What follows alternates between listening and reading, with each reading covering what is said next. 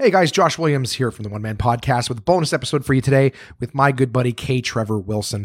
Uh, I didn't get an opportunity to plug a few things uh, during the interview itself, so I just wanted to say if you guys enjoy this episode, please come see him at Absolute Comedy. He is there for the next uh, three days, June 22nd to the 24th of 2018. So uh, be sure to go to absolutecomedy.ca and either buy tickets online or find out how to reserve. Uh, don't miss your opportunity to see the super, super funny guy. Also, K. Trev has an album available on iTunes. Um, I'm sure you can get it elsewhere as well. I'm just not 100% sure all platforms, but the album is called Sex Cop Fire Penis. That is where I'm going to be playing you a couple of little tracks uh, from that throughout the course of the episode. Well, just to pop pepper in some of his. Uh, you know his jokes or whatever a few of them he references uh, throughout the course of the episode so just so you get to hear them along the way uh, just if it sounds like rough edits in i didn't uh, didn't leave gaps for uh, for the jokes so uh, I hope you guys enjoy this interview with my good friend uh, K. Trevor Wilson, super funny comedian. And as always, these interviews are brought to you guys by my partners at Absolute Comedy. Enjoy the episode, guys, and we'll talk to you again soon. Yeah!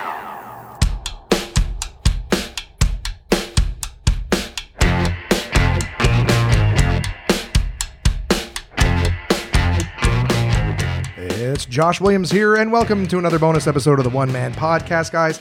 Today, my guest, oh man, I can't say enough good things about this guy. Uh, he has performed, he won the homegrown competition at the Just for Laughs Festival. Uh, he's the star of Crave TV's Letterkenny. Uh, he's performed on Jimmy Kimmel Live. He's got a great album out on iTunes called Sex Cop Fire Penis. Uh, and lots of other, I mean, he's open for Louis C.K., Sarah Silverman, Patton Oswalt. The list goes on, and he's here with me today. Thank you so much, K. Trevor Wilson, for uh, for being on the podcast. Thanks for having me, Josh. Yeah, we just left a uh, uh, an afternoon show at Adobe. Yeah, the yeah. Photoshop people. How'd what'd you think of that? After they were nice, they were nice. Uh, you know, it, it, afternoon shows are always weird because you know a, we're not in a club setting, so and people these people are at their office, so you know you you never want to be the only person laughing at a bit or like putting myself on the other side if i was in the audience like there's nothing probably worse than being the only person to find a questionable joke funny and having everyone else in the office be like I didn't know that about you, Phil. that's your sense of humor oh Oh, absolutely. And they were they had drinks served too. Yeah, right? we're yeah. still we're still polishing off uh, pretzels, so many pretzels it was their wellness right? they were doing a whole thing about wellness and then this was like their blow off the wellness party let's bring in some fat comedians and feed everyone pretzels Yeah, free. And they had so much beer left over. Did you see this in all the cases? And they were like, "What do we do with this free beer?" And I'm like, "Shit, I should have said no to the pretzels. Then I could put my my hat in the ring for the beer." So- josh has a trunk full of pretzels so I really do. I left them in the him in the street Yeah, I finally found a good purpose for that black car sitting in the heat. It's a it's a pretzel warmer. I might start my own pretzel wagon, like in The Simpsons. Maybe that's it. I'll just do corporate shows and try to get the leftovers.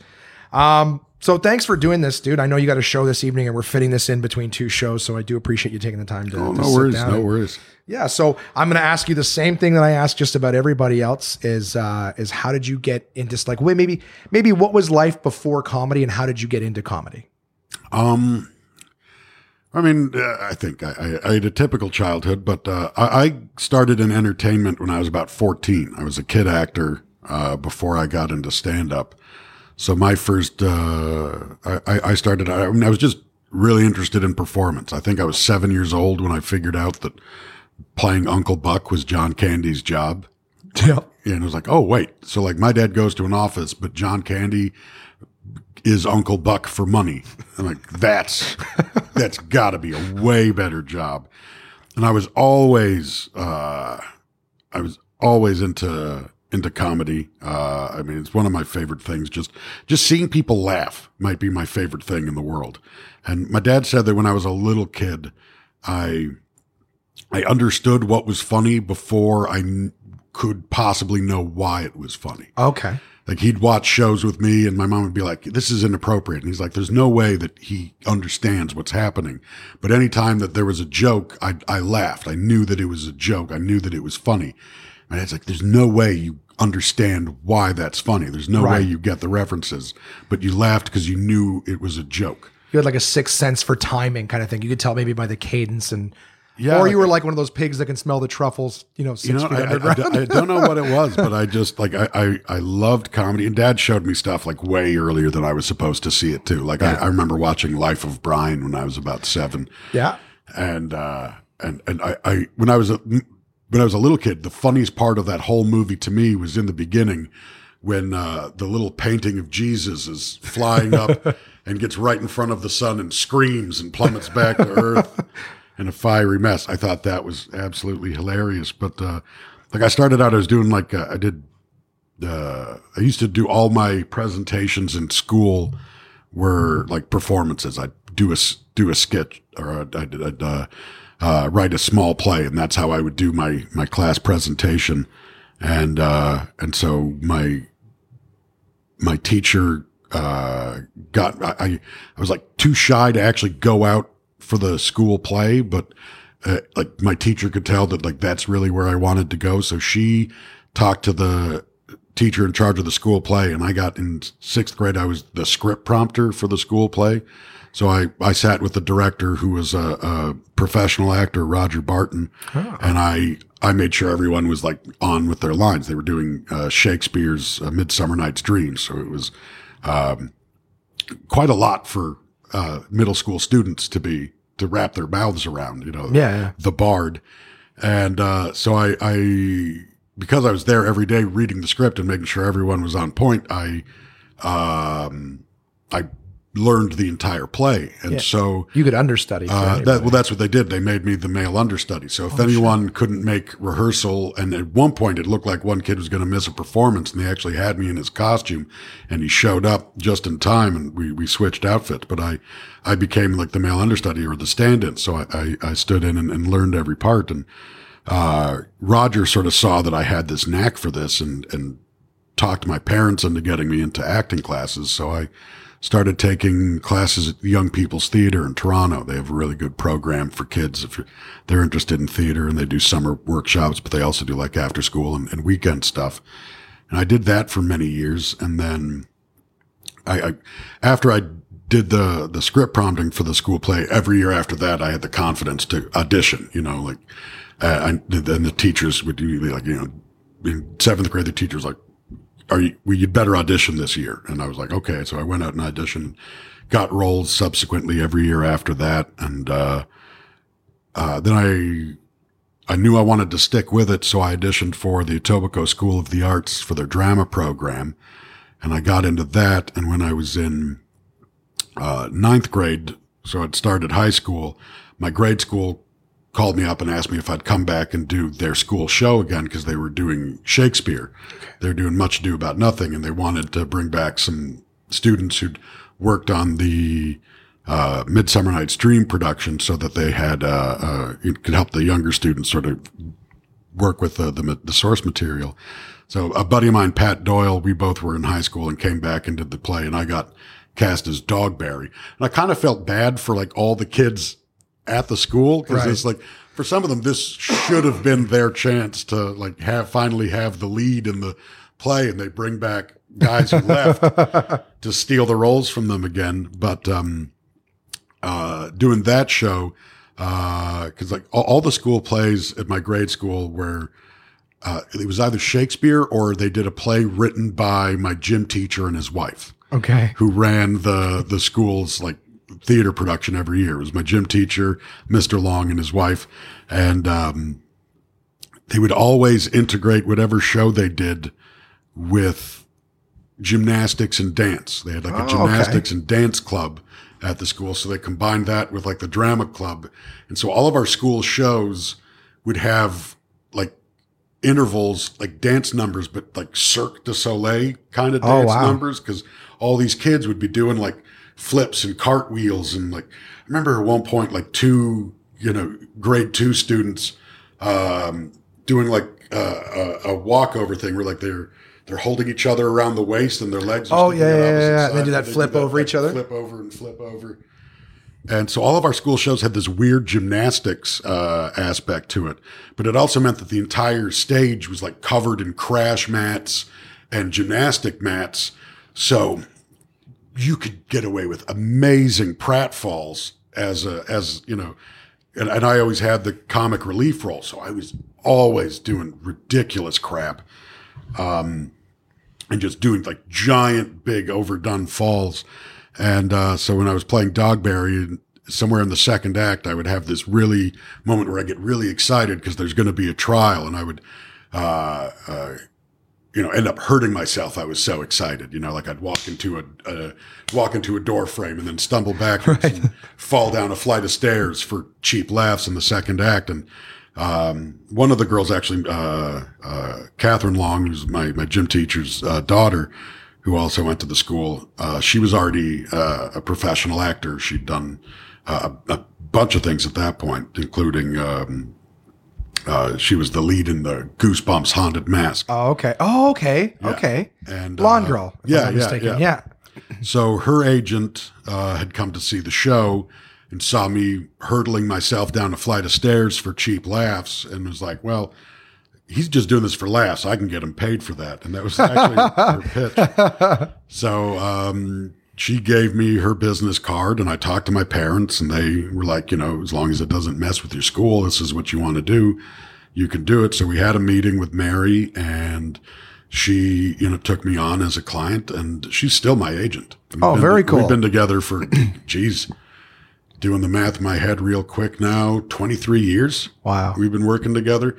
Uh, she's she out, has, hasn't always been my main agent because she when when I first signed with her, her deal was she repped kids. Right. So when I reached uh, 16, I got moved up to the adult agent, but she still repped me for industrials and commercials. Okay, So I was, I, I, Mary always had a hand and I was with, I was originally with the core group was the agency. And uh, years ago, they dissolved the talent half and now they're just a literary agency. But at the time they were well respected literary and talent.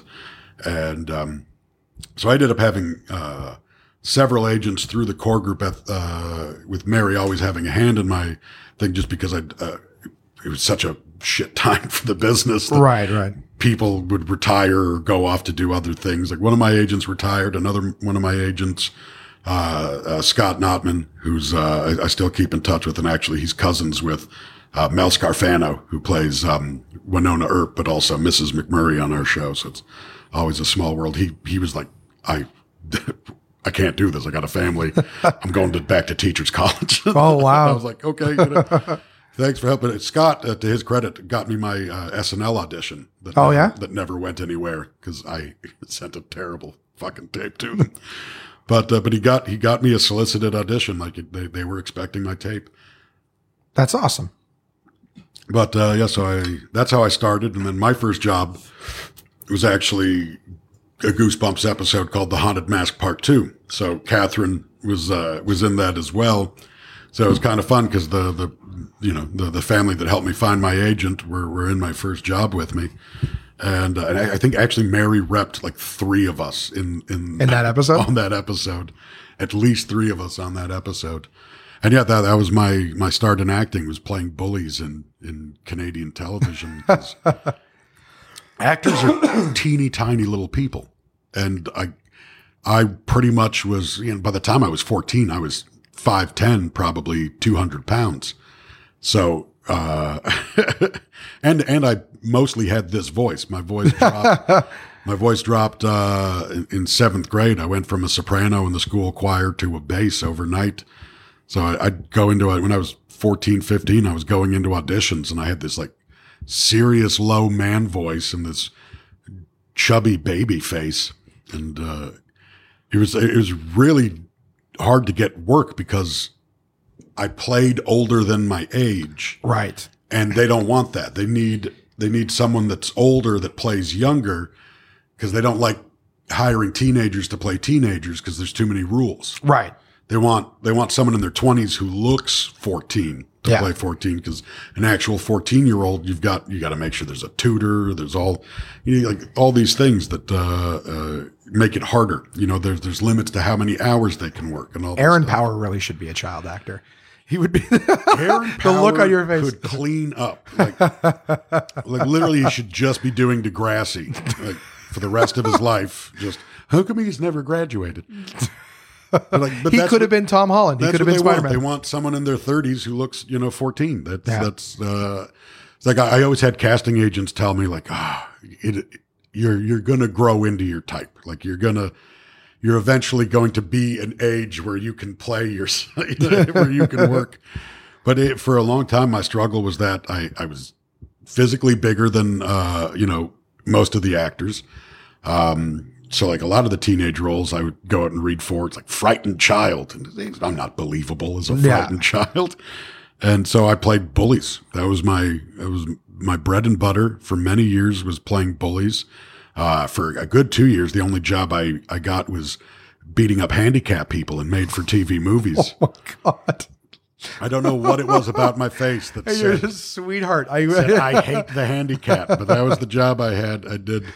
I actually, I actually did a movie with uh, Blake Lively's brother.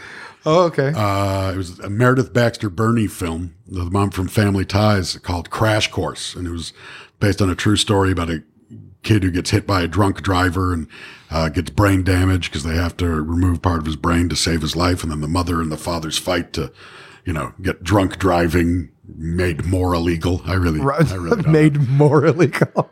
you know, prosecute this guy and, and the, the difficulties of raising the son. And, and Blake Lively's brother played the guy. And, and uh, I was actually in my, my first year of Humber when I, when I got that role. And uh, I played a jock, which was always funny when I got hired to play an athlete of any kind. And my, my character's name was literally Jock. Jock. Yeah. And it was like me in a Letterman's jacket. And, uh, my scene is I'm walking through this, we're on a train going home and I, I walk past and I see this hockey helmet. So I smack it.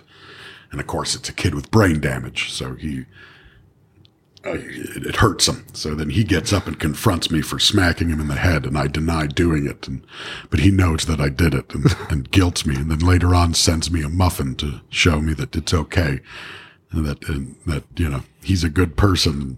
I don't know. I, don't. I really don't know what the point of that Now that scene was the script, or that just happened to be the unfortunate set of extras that were in the scene. That- that was the you just walked walk through, they're like, improvise, you smack some kid in a helmet, and it turns out he's got brain damage. this this, this was the script, and and I remember like because we were shooting in an actual like via train, Right. Uh, in like the the train warehouse, like in in South Etobicoke, in Toronto, and uh, so the video village was set up outside of the train, and every time we yelled cut, uh, Blake Lively's brother would get up and and go and watch the playback, and and I was so this was my first year at Humber, but that night was like the my high school convocation, like the, Okay. everyone was getting their diploma.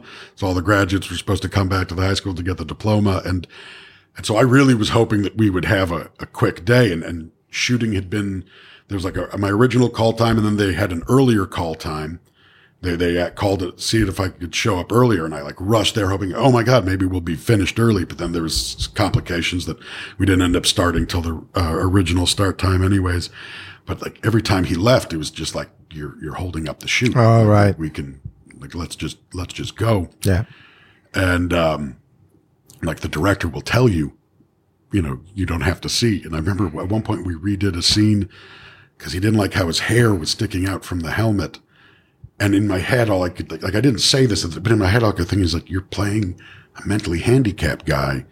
Is your hair, is, is the hair going to be your character's number one concern? Right. but uh, we had to do our, our close-ups, our reactions, and um, he was like, he was very, he was an actor, and he was really believed in himself as an actor, and uh, so he needed a perfect sight line.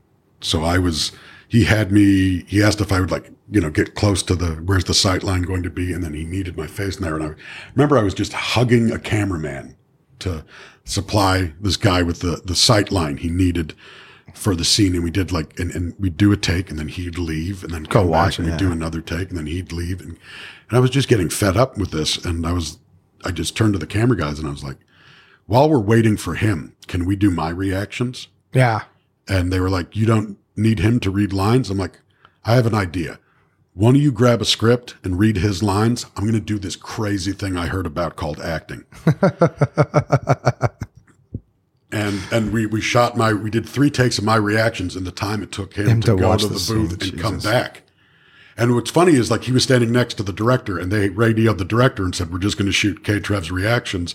And the director was like, Okay Yeah. that's fine. And so he, I guess they didn't say anything to him because he came back and he's like, so do we want to do yours now? And I'm like, oh no, we're done. And he was Yeah. like, what do you mean? I was like, oh, well, well, we decided not to wait for you, and while you were uh, out there, we we did three takes." And he was like, "Oh, you didn't need to read the lines?" Like, no, it turns out uh, I, we didn't need you at all. They just told me where approximately you would be. I looked in that area and I recorded the things that I had to say. It was great. And uh, and he was like, "Oh, okay." And They don't walked away. me. And this this old woman, who was an extra, put her hand on my arm, and I, I leaned over and, and she like sort of calmed me down. And she's like, "We have been waiting for a week for someone to put that little prick in his place." Thank you so much. There's yeah, like uh, dude, I've I, I've I've I think I've been on two shows where I actually had lines, but I've done a lot of extra work, and some of those those shoots where you just and as the extra, you just you do nothing. You, you stand there, you do what you're told, and that's it. And uh, this happened recently. I was doing one we were filming overnight, and it was the scene where you know this guy walks into the room. I'm a just a cameraman. That's it. I walk out of the room. Action. I walk out of the room. But this, but the actor walks into the room, and we pass almost at the same time. And our timings were off. Sometimes he'd come in too early and block me, and then I'd go around or whatever. But but there was one time. Out of nowhere, right, right as we were, he, he, right as I was going out of the door and he was going to the door, he just looks over me. He's like, uh, "Can you grab me a cup of coffee or whatever?" And it's like, and I walked in, I was like, he's never, that's not the line. He hasn't said that to me once so far, but I'm walking right towards where the craft table is. And so I'm like, he might be serious. And the last thing I want to do is piss him off. So I walk over and I get him two coffees like he asked for. I didn't know what to put in them. So I made one of them, you know, cream and sugar, one of them just cream or whatever. And I, and I come back and one of the ADs is like, He's like, what are you, what are you doing with the two cup? I go, well, I don't, I don't think I'm supposed to get these. But he, on the way out, he was like, hey, grab me a couple coffees. And we were, he wasn't mic'd, you know, he's walking up to the, where the boom was. So I'm like, I, it's, I would rather be safe and not need them. And I swear to God, he gets on the radio, starts telling people, "Oh, you'd never believe what Josh just did." they all know me from other things they've actually worked with me on, with like home. We did home reno TV shows and stuff together with this same crew here in Ottawa. So they all know me. They all know what I do and everything like that. But they they thought it was the funniest fucking thing in the world. the actor comes back, he's like, "Oh, dude, you're the best. That's so much." He's like, "No, I just I like to sort of fuck around a little bit and just try to." Was getting in character. I'm like, we did like seven takes before that. I did. Uh, I did a movie a couple years back called The Art of the Steal, uh, which is on Netflix. Yeah, And, I've- uh, I've seen it. Mike Wilmot's in it, and uh, uh, Jay Baruchel and, and Kurt Russell star, and uh, Matt Dillon's in it. And uh, I had a scene with Matt Dillon, and it's actually Scott McCrickard, another Toronto comic. We played Polish mobsters in this movie. We're in the we're in the opening sequence, and uh, I had a scene with Matt Dillon, and we're waiting, you know, for action to do this like walk through the museum that we're doing. And Dillon is an actor. Like Matt Dillon, there's a reason that guy's been working as long as he has. He is a phenomenal actor. And um, he starts before action. He's in character. And and I'm an idiot. And so I'm I'm sitting there and, and McCrickard and I are wearing velour tracksuits Polish mobsters. with, with like big gold chains. And and uh, Matt Dillon comes up to me like we're waiting for action. I'm just sort of leaning against the wall, and he comes up and he's like, "This is a good suit. This is this is good. This is a good look on you. I like I like this look. Yeah, this is a good look." And I'm like, "Oh, thanks. I really had nothing to do with it. The wardrobe lady picked it out." And he gives me this look, and I was like. Oh shit! You're acting. You're acting. You're acting, and I'm an idiot. I'm, I'm sorry, Matt Dillon. You're a good actor, and I'm an idiot. I'm sorry. You probably shouldn't talk to me. I'm an idiot. I was like, "What's, what's wardrobe?" and they yell action. Oh, and he thanks. goes off, and I'm just like, "Oh, I'm the most embarrassed I've ever been." oh, that stuff's funny. So you're acting. You've been in several things. Where does comedy come into play? Where do you where do you decide I'm going to start doing stand up? You said you were in Humber, so obviously you were already sort of I, I I always loved comedy, as I said, and it's like I got into acting, and you know, most of the stuff I did was you know either playing bullies or you know it was you know, silly crap, whatever. Lots of dumb commercials too, Uh, but I, I always loved the comedy part. And the one thing I found about studying acting is they really glaze over comedy pretty quick. Like they, they spend they focus so much time on on you know technique and and uh, this and that and God, the number of times I've had to do absurdist theater and Chekhov and Ibsen and just the most talking out your ass horseshit theater. And I, and I, I get it. It's classics and they're wonderful, but they're also fucking boring. And you know it. You all know it. You just, it's the emperor's new clothes. You all Yeah. just pretend it's so good because you don't want to be the one idiot who goes, this is really fucking boring. Why did I spend my money on this? Um, so, but like the, and then comedy was just like one unit in 10th grade was the comedy unit. Right. And I, and I was like, but the comedy is when they're like, I mean, plays are broken up into dramas and comedies. Like it's, Yeah. it's one of the main things. How do we just glaze over that? How do I mean, there's, how do we not focus on the technique of, of the thing that you were going to spend half of your career trying to do? The, the, logo is literally the two masks. Fifty percent of it being the comedy. How mask. do we just gloss over that? Yeah. And um, and then like I talked to my friends who'd gone on to do, uh, you know, drama in university, and and they were all I'm like, what's it like? And they're like, it's preparing me to be a high school drama teacher. They're like, it's not preparing me to be an actor. Like the skills I'm learning are going to make me a wonderful scholar of drama, but I, I'm not. I don't feel like I'm getting better as an actor. And uh, and then so when I was looking for my post secondary, uh, I, I always loved comedy, and I I'd already actually when I was in tenth grade, my buddy and I started taking Second City improv classes Okay. because we there we because that was when we had the unit in comedy, and we just were like, that's it, that's all we're gonna do. And so we we wanted to do more, and at the time, Second City didn't have youth classes. There was you know it was all adults um so we, my parents were like, our, our kids want to do this. They're 14. And the second city was like, well, we don't really offer classes for kids. So they would have to be in classes with adults. Are they okay? And it's like, yeah, you like my, my, I think my dad was like, you'd be hard pressed to come up with something my kid hasn't already said. So you're not going to offend them or shock them. I Right. guarantee you. And, um, so Second City acquiesced and they're like, okay, you know, as long as they're not disruptive and, and you know, are, are comfortable doing it. And so my buddy Matt Park and I were at one point the youngest people to ever study improv with the Second City. And like the closest person to our age in our class was like uh 18 year old. It was our, my friend Maeve, who's, uh, she, turns out I, I, her, her brother sang at the local bar in our neighborhood, Matt O'Grady. and, uh, but I mean, everyone else was like, you know, 30 something, 40, you know, it was uh, half of it was like people who wanted to be entertainers and the other half were, uh, you know, like accountants who had to do the occasional presentation and needed to learn how to loosen up.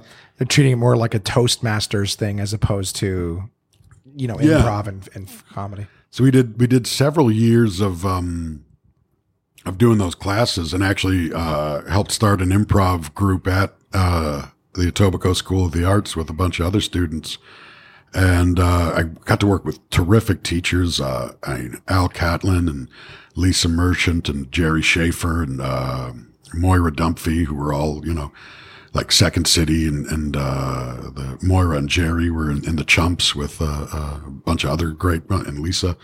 So like really great Toronto improvisers and comedians, and we got to learn from them. But by the time I finished high school, I was like, I, I don't want to, I don't want to do another four years of Ibsen. Right. And um, my buddy Liam, leafing through the Humber College pamphlet, found a comedy writing and performance class, and and I was like, well, that's what I'm going to do then. I'm going to go study comedy. And it was, it was a bit of a fight with my mom. Right. She wanted me to go to university. Mom was always a, a, a nervous one, and God bless her. You need that in your life. My dad, I think he always secretly wanted to be a performer. So he was always like gung ho about it. Like, you want to do it? Go ahead and do it. You know, I think he regretted going into business and wished he'd, he'd, uh, because my grandma was a performer. She was, uh, her and her identical twin sister had a song and dance team, the Pierce sisters back at like turn of the century, Saskatchewan. Okay. They were, they, uh, born and raised in Moose Jaw and learned how to tap dance by correspondence. A dance school in New York would mail them these folded up dance numbers that had all the steps mapped out on the floor and they would unroll these giant things and their steps would be there and that's how they'd learn their dance routines was on these giant mats and so they'd It's like IKEA instructions for dance kind of thing. and they ended up when, when they were 18 they got invited to do like an alaskan showboat cruise and uh, their their mom made them take their older sister uh, with them to be their chaperone and Uh, God, it was probably the only adventurous thing my grandma's older sister ever did in her whole damn life. and uh, Who's a chaperone on an was Alaskan the chaperone boat cruise? Alaskan showboat cruise, and and uh, and then the uh, they, they came back from that, and and you know, Grandma performed forever, and and uh, uh, they opened their own dance studio in Vancouver, and then the depression hit, and no one had money for dance classes, so that went went out the window. They uh, had to give that up, but uh, because they were performers, they uh, during the depression they would you know go out and they would perform at hotels and, and restaurants and entertain people and then they'd get you know free room and board food you know that they could always have a night out with with their husbands because they could do a show in exchange for a nice evening Right. and um but the the performance had kind of always been in my family uh but you know I, I- no one no one had the had the guts to chase it till I showed up. And uh but mom was always uh, scared of everything. She you know my, my dad's a glass half full. My mom's a someone's going to come and take the glass. So she she always wanted me to be a lawyer or something you know. So she was like you, you could be an entertainment lawyer. See then you're still in entertainment but you're a lawyer Be a comedy club owner. and I'd be like, no, mom, because then I'd end up repping someone that's awful, and I'd be angry because I'd know I'm better than them secretly. yeah. Yeah. Um, well, now we're, we're in an age now where people are encouraging everybody to take the chance too. Like all of the whole like, hey, have something to fall back on. And then and, and in interviews like this that I've heard, I've heard hundreds of comics who same thing. Their parents are like, why don't you just get something to fall back on? And Brian Regan was saying in his, he was like, he's like, I, I just couldn't I couldn't do it. He's like, I did it, but the whole time I'm like, I don't even want to do well on these tests or whatever because I'm like, I'm pursuing a negative goal. I'm I'm pursuing something that I don't want to have happen. Yeah. You know what I mean? So- one of my theories was like, I'm really lazy. So if I'm like working hard at this thing, Yeah. why like I, I'm not going to want to work hard at another thing. And what if I get too comfortable being a lawyer and my dream goes out the window? So I mean, like I, I'm a firm believer that you need to have a job.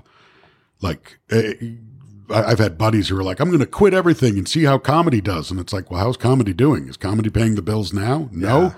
Then don't quit your job. Yeah. You don't quit your job until You have another job. I never quit my job. I, I my last day job, I was a, a line cook at Kelsey's, and I sort of when I when I started at that restaurant, I went in and I was like, I'm a comedian. I'm like, uh, I'm like, I'm I'm. Do you need part time employees? I will come in part time. If I don't have gigs and you need someone to work more hours, I will be available. Like anytime I am here and available, you can call on me and I will show up and I will work. I'm like, but this is my main priority and I will go and do this. And if you ever tell me not to do this, I will leave. Yep. And that's the way it goes. And, and, uh, the boss who hired me was like, cool, you're straightforward. I get it. I think we can work around this. And then, uh, you know, I worked there for, for a few years and it just got to a point where I was on the road so much that, um, like I, I had seniority in the kitchen. So anytime I was there, I got the best hours, but I was on the road so much that when a new manager came in to take over, uh, he was looking at the books and was just like, Who's this guy? this doesn't make any sense. so he just uh, he just stopped. He just told them to not put me on the schedule anymore. So I would call in for shifts, and they'd be like, "You're not on the schedule." And I was like, "Okay." I'm like, "Should I come in and talk to somebody?" And they're like, "You probably should." I'm like, "Okay, well, I'm going on the road, so I might do that after." And then I went on the road, and I just never called in. After that, I just waited for them to to call me and uh, and they never did. And I actually talked to someone earlier this year. I'm still technically employed by that Kelsey's in Etobicoke because they have never finalized my termination because they had no grounds to fire me.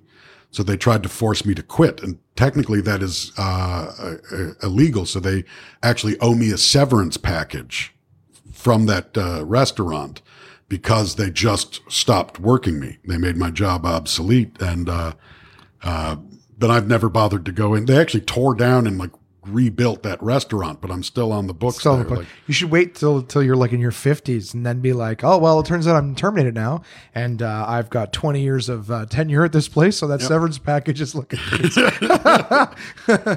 we got to give him his his yearly amount for every year he worked here. if anyone will listen to this is from the Cara Corporation, the Kelsey's at Queensway in Etobicoke. I'm still technically employed at, and Yeah. uh, if you can reach out and talk, we can, you know, you owe me money. Yeah. And I'm not going to be a dick about it. You know, we can come to an amicable agreement. Gift cards. Yeah, How know. many gift cards? How many, how many gift cards? Kelsey's. awesome. geez, last time I was into Kelsey's, you're Kelsey's. You're a good company, but you're starting to get into American uh, serving sizes. No one needs a fish bowl of ice cream, and you know that. Yep. I, uh, I have to say, as a native Torontonian, uh, I am very disappointed in Rob Ford. Uh, as a mayor, I expect, I think we've come to expect better from our politicians than smoking crack and blaming it on alcohol. Uh, but I have to say, as a comedian, I love this guy. Uh, he is the gift that keeps on giving. Every, every time he opens his stupid face, something amazing happens. Uh, he's a big boy. Um, he has plenty to eat at home.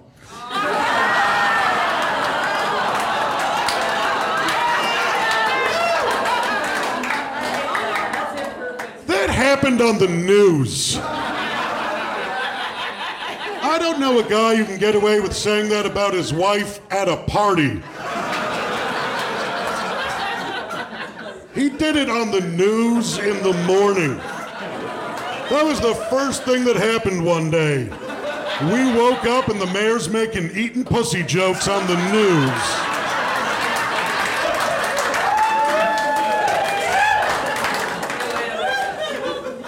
Got. My favorite thing he ever did was challenge all the other mayors to a weight loss competition and gain weight. No one put him up to this. This was his idea. Him and Doug were going to lose weight, and they were going to challenge all the other mayors to lose more weight than them. Then he said he scheduled a weigh in every week, and then got angry when people expected him to show up to the thing he scheduled. And on the final one, he came out, got on the scale, realized he'd gained weight, and then injured himself getting off the scale. That is literally the fattest thing I have ever heard of. And I am a big fat man. That is, is the fattest thing. So, do you remember like what was your first time on stage doing stand up like? Well, my, my first attempt at doing stand up was uh, a high school talent show. Oh, really? and um, well, sorry, I, no, I guess it was a. I, I did impressions at a fifth grade talent show, uh, and I, I can't do any of the voices now because my voice has changed. But it was like you know, it was, you know Looney Tunes characters or Tiny yeah, Toons yeah. characters. Um, that was like probably the first time I stood up and did something that resembled stand up in front of a crowd. Uh, um, and then I, I auditioned for a talent show in high school doing stand up, but uh, it wasn't a very good stand up, so I, I didn't end up doing it.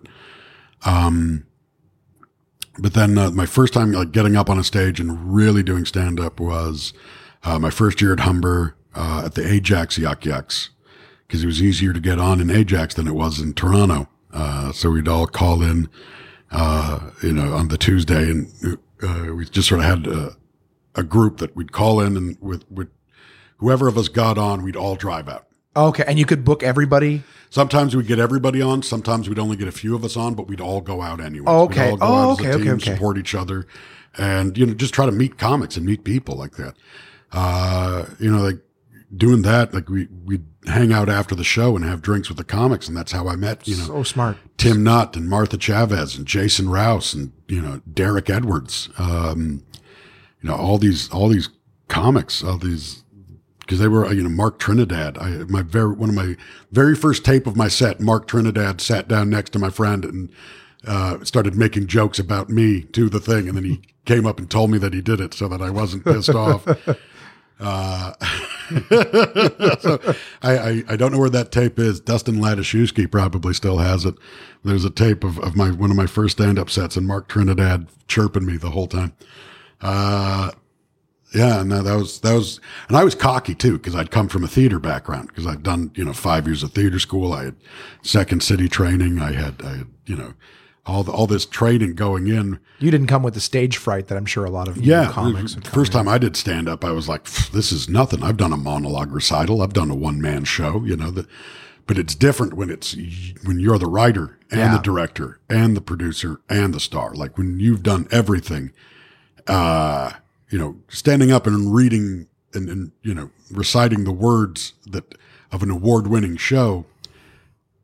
It's already polished material. It's already point. fantastic. Yeah. Uh, uh, all you have to do is not fuck it up. But uh, when you're when it's all your stuff and and you know you, you think it's hilarious, and then you get up there and do it to a crowd, and it's like, oh, I'm, I'm the only one who thought that was funny.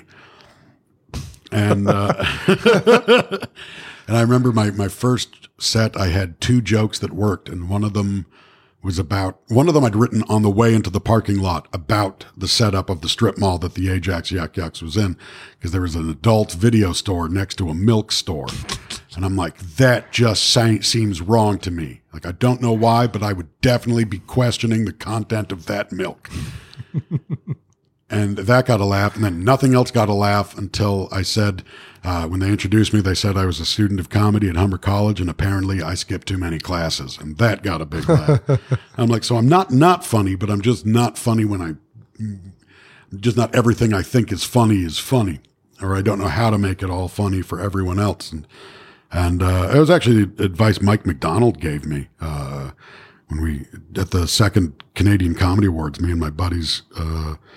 Got, got Mike into the VIP lounge and plied him with weed to give us an education on comedy. And he, he wanted to make sure he left us with a lasting piece of advice. And he was like, he, he racked his brain. He's like, I want to give you guys something good. And I think I've got it. He's like, never throw away a joke. Even if it doesn't work the first time, your instincts told you it was funny. Right. There's something funny about it, but you just may not be a good enough comic to make it work now.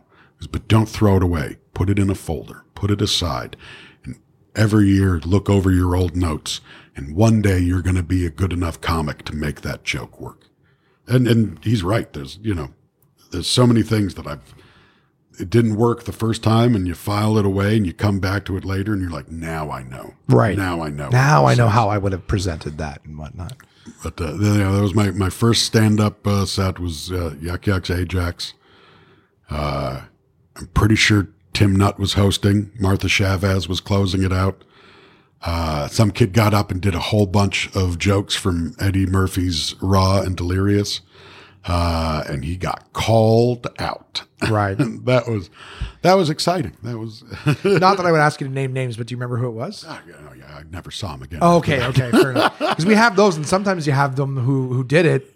Yeah, I call that. Now they've they've gone on. And Yeah, no, mistakes. no. He was uh he was he wasn't one of us. He wasn't a Humber student. He was some guy who showed up, brought all of his friends, and just did stolen material. Yeah, because maybe the uh, friends didn't know. We've had that when I used to run the Mondays. We'd have people when people signed up and said, "What do I have to do?" I would just tell them, "The stage is yours. There's no auditions or anything like that. You can go up and do whatever you want." I go, but just know, as much as maybe the crowd won't know if you, it's got to be original material, because maybe the crowd doesn't know, you know, but but the comedians in the room know. You know what I mean? We know who's Yep. we're we're fans of what we do. It's like when someone, you know, finds out, you know, oh, you're a comedian. Do you know who Russell Peters is or do you know blah blah blah? And it's like everybody knows who's doing well in their field. Yeah. You know what I mean? No one walks up to a hockey player and goes, "Oh my god, have you heard of Sidney Crosby?" Yeah. Like, yes, of course I have. I know who's doing well in the field that I would like to be a part of. You know, so I just, but we've we've told and we see people come on stage and they'll do like they'll do their whole act where it's like Stuart Francis jokes. Oh, yeah. and they're, and they're crushing because they're fucking Stuart Yeah. Francis jokes. They're amazing jokes, but they're not yours, and the audience wouldn't know Stuart Francis by name or whatever. They may not even recognize it. You know that they've heard, but they're but they're great stuff. But the rest of us, the comics in the room, are like, all right, look, we get it, but you can't. That's not how this works. Yeah. Which is interesting because I actually had uh, uh, Julian Dion. So fun, funny enough, um, Julian and I went to an open mic one time where we could do comedy, but um, it was a music open mic. Okay. And the the guy on stage, I guess the, my friend who was running it, he just did all covers of of bands all night, which is fine. But Julian was like, "Hey man, uh, just notice you didn't do any like any of your own stuff all night. It was like all just covers." And he's like, "You know, an open mic, should do something original. Which I just thought it was funny because as much as we see that music all the time, people do a lot of covers Oh, or yeah. whatever, no issue whatsoever. But it's like, but there are there's no there's no cover comedy. Yeah, yeah. is. Not that there should be. well, actually, there is, oh, really? um, but it's translation comedy. Oh, okay. If you go to France, there's guys who are doing other like uh, American acts uh, translated. Really? There's there's a French Jerry Seinfeld who does all of Jerry Seinfeld's act translated. Does he pay royalties for it? I don't know. I don't know. I, I Because that would be a great fucking gig. I I have so many comics. yeah no. I, I, I I could be French K-Trev. I'll go to France and I'll do like actually there is a French K Trev. If you watch Letterkenny, You're joking me. There's a uh, in one episode we go to Quebec and meet our French doppelgangers. Oh my god. and uh, they hired uh, an actor from Montreal, Dominic DeRosa, who's become a, a good buddy of mine, and and he looks so much like me that in Sudbury he'll get stopped all the time, and people will you know ask him questions as if he was me. He looks so much like me that uh, last season. When we brought the French guys back, he came around the corner in his wardrobe, and my girlfriend double take to make sure I was still standing next to her. That's fucking funny. what a great gig, fucking just jack material and do it in another language. Yeah, yeah. I would love to just speak Spanish because then I'll go do a great act where all the women are beautiful. I don't have to write anything and I could just crush every night. I found out I look uh, someone uh, friend, friends of mine, uh, Al and Lindsay Norris. They were on vacation in Amsterdam, and they sent me a picture of this famous Dutch singer who could be my brother. Like, Yeah. At the, and at the time, like we haircut the same, like beard trimmed the same, like it, everything about the. I think he's got blue eyes. That's the only noticeable difference. And they sent me this picture, and they're like, "When did you become a famous Dutch performer?" and and I looked into the guy's career, and he's like uh, this really famous uh, singer in Dutch, but he started out as an impersonator of another Dutch singer and got so popular impersonating that guy that he started putting out his own material and became his own act. But he isn't started that like isn't that like Gallagher too? His brother became more famous than him for the act, and So I look like a guy who got famous because he looked like another guy. So I, I'm, if, if when Letterkenny cancels, I'm just moving to the Netherlands and learning Dutch songs because I can impersonate two fuckers now. That's great. That's fucking hysterical. Now, I uh, this one is. I mean, it's it's a sort of a, a average question, but from the time that you started stand up, how quickly did you go from you know being an open micer to doing the amateur spots, the guest spots? Like how how long before you started getting the paid work? Oh, it took me forever. Really, I got uh, when I went homegrown, I was 12 years in. Really okay. I started. I, I started. My first set was 2000. That's when I started at Humber, and um, now now one of the reasons it was so slow is, is I was trying to do too much. Okay. um, I, I, you know, I, I was uh, after doing Humber, I, I was already an actor. Like I already had, you know, like I was the only guy, in, I think, in my Humber year who had an IMDb page. Okay. Um, so I was already trying to do acting work. Uh, I had a day job. I was in college. Uh, well, I guess I didn't have a day job. I had an evening job. I was in college. I, I had a sketch troupe and I was trying to do stand up.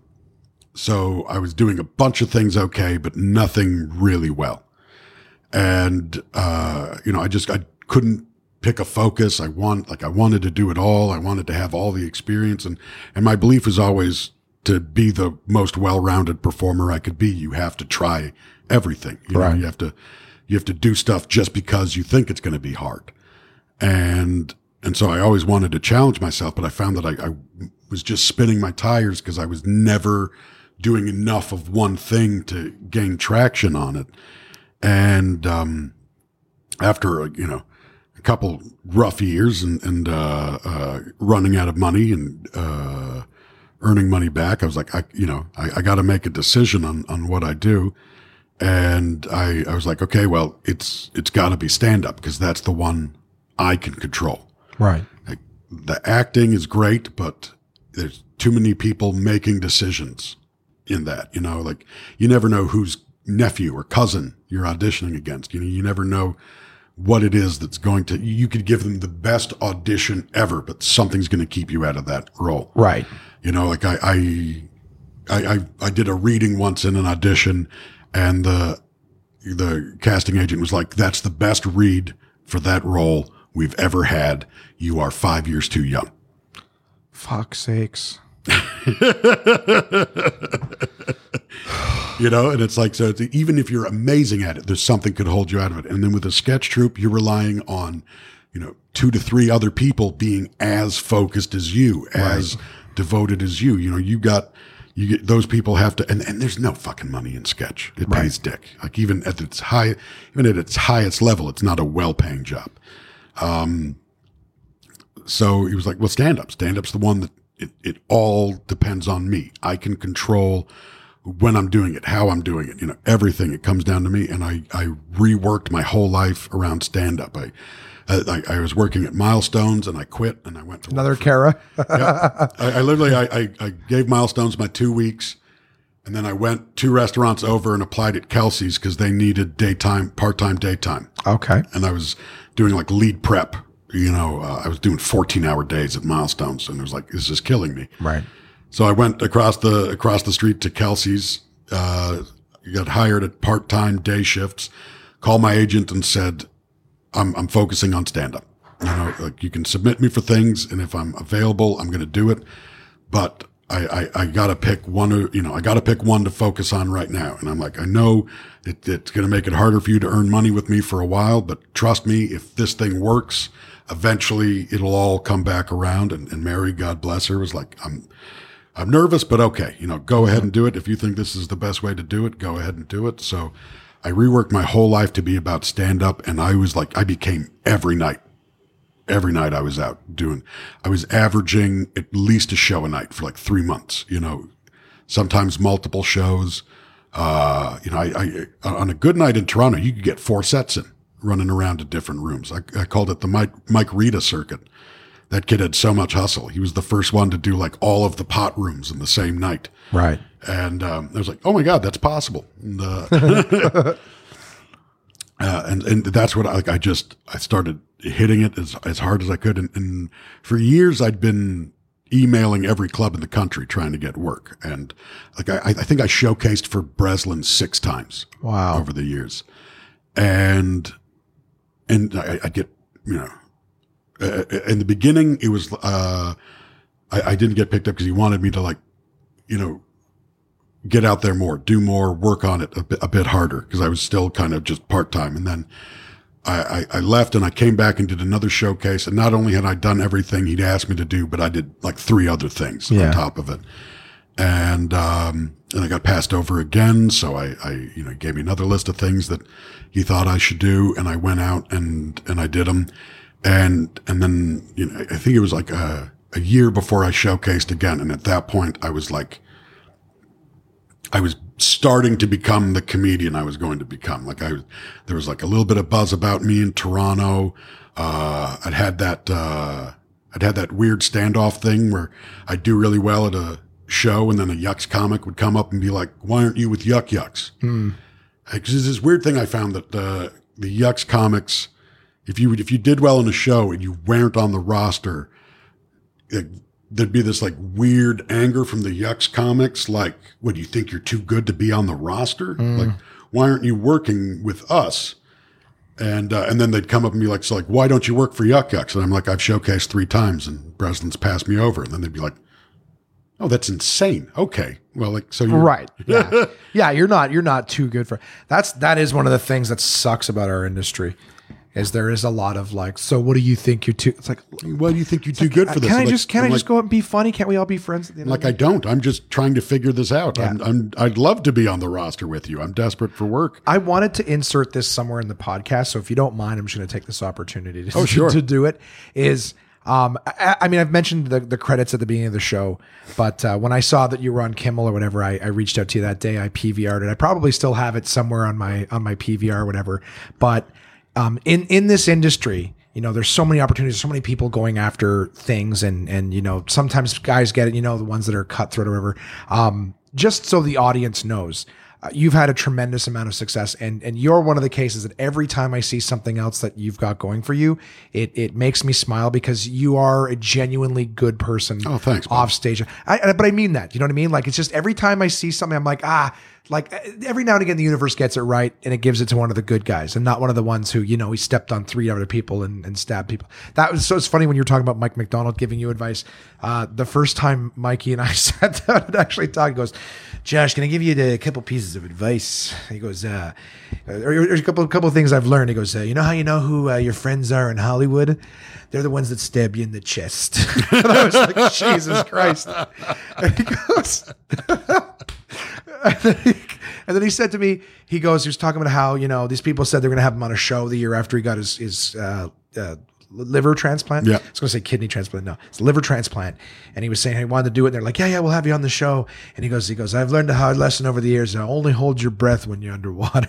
like it was all this bleak advice. And I was like, okay, but I figured, you know, who better to know it than, than that guy who's done it all. And, and you learn over, over time that it's kind of like, you know, you got to, you get that that hostility where it's Oh, just, yeah. I just went on stage, I just did my job, I made people laugh, good feelings, and then it, it it is often at times whether it's because of what roster you're on or you know you're not from this town or whatever. Where do you like uh, that you're you're met with hostility sometimes, or at least seemingly hostile, just for Yeah. doing a good job, which is the strangest fucking Yeah, thing. people are like, "What's your deal? What's Yeah. your bag?" The number of times comics came up in the early days, and like you know, sometimes you know, most people. I've been very lucky that most of the people I've worked with have been wonderful, but every once in a while you get some like someone trying to trying to sabotage you for whatever reason.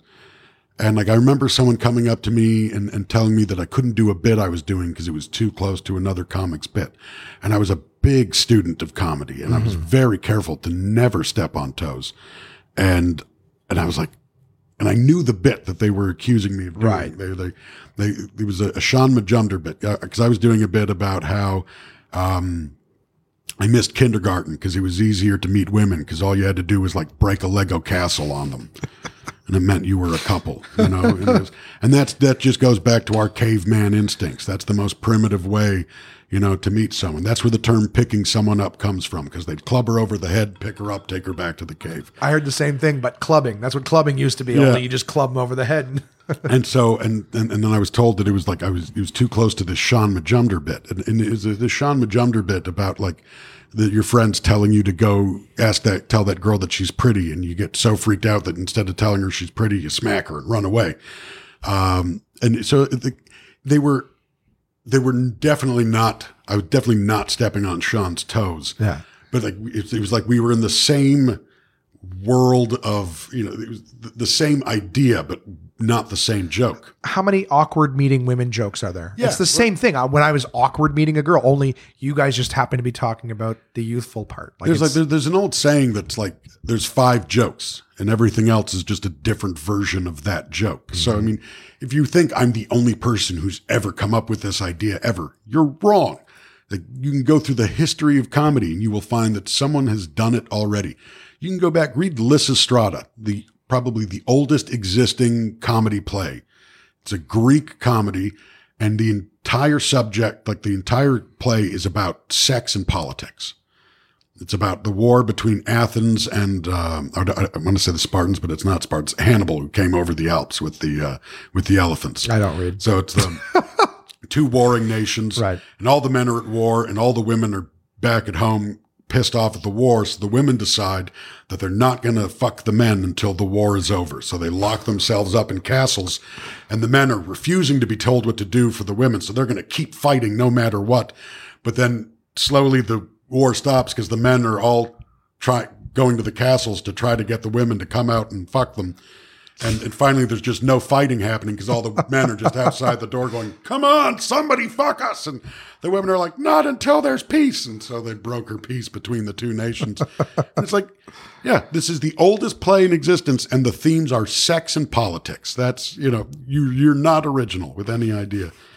But uh, so, uh, but I was freaked out because I was you know a year and a half into comedy, and I'd just been called out by a professional comedian for being a joke thief. Right. And I remember taking it to Kyle Radke and being like, you know, so and so told me that I'm stealing jokes. And he's like, so and so is afraid because you had a great set Yep. and they're nervous that you're going to come replace them. So they're doing whatever they can to fill you with doubt. And then I ended up meeting Shaun, uh, and I was interviewing him for an internet TV thing. And I was like, while I have you here, and I told him the, the story and told him the bit. And he was like, I know which bit they think you stole from mine and you did not. I can tell you right here that that is an original joke you wrote. And Yeah. I was like, I have it on tape. Shaun Majumder says I can do the fucking joke. Yep. I had I had uh, a friend of mine, Jeff McKay, was doing an interview with Scott Thompson. Now, this wasn't about stealing a joke, but it was just about this joke that I I come up with in five minutes in a green room, and we were just fucking around. And he, and he just Jeff liked it so much he told Scott Thompson, and Scott Thompson's like, "You got to do that joke." It was just kind of fun to be like, I've got this little clip, little soundbite somewhere of someone going, "It's good, And do it," and it Scott, comes from someone that you can respect, right?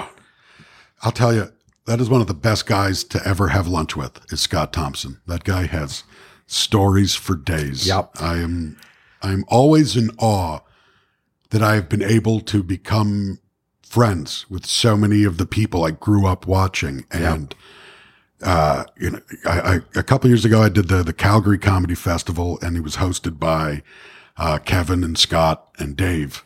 And to have three members of the Kids in the, Hall, yeah. ask you what you want for your introduction and Yeah. to bring you up on stage. And it's just like, uh, you know, you're, you're standing shoulder to shoulder with giants at this Yeah. point. And Well, when you were referring to uh, when you were younger watching Monty Python, I was going to say that uh, that was I, I found Monty Python to be like you were saying about being able to just find the humor and maybe not even understanding all the jokes, but Monty Python and I I grew up watching that and Kids in the Hall, and these were, in my opinion, two shows that were both way ahead of their time.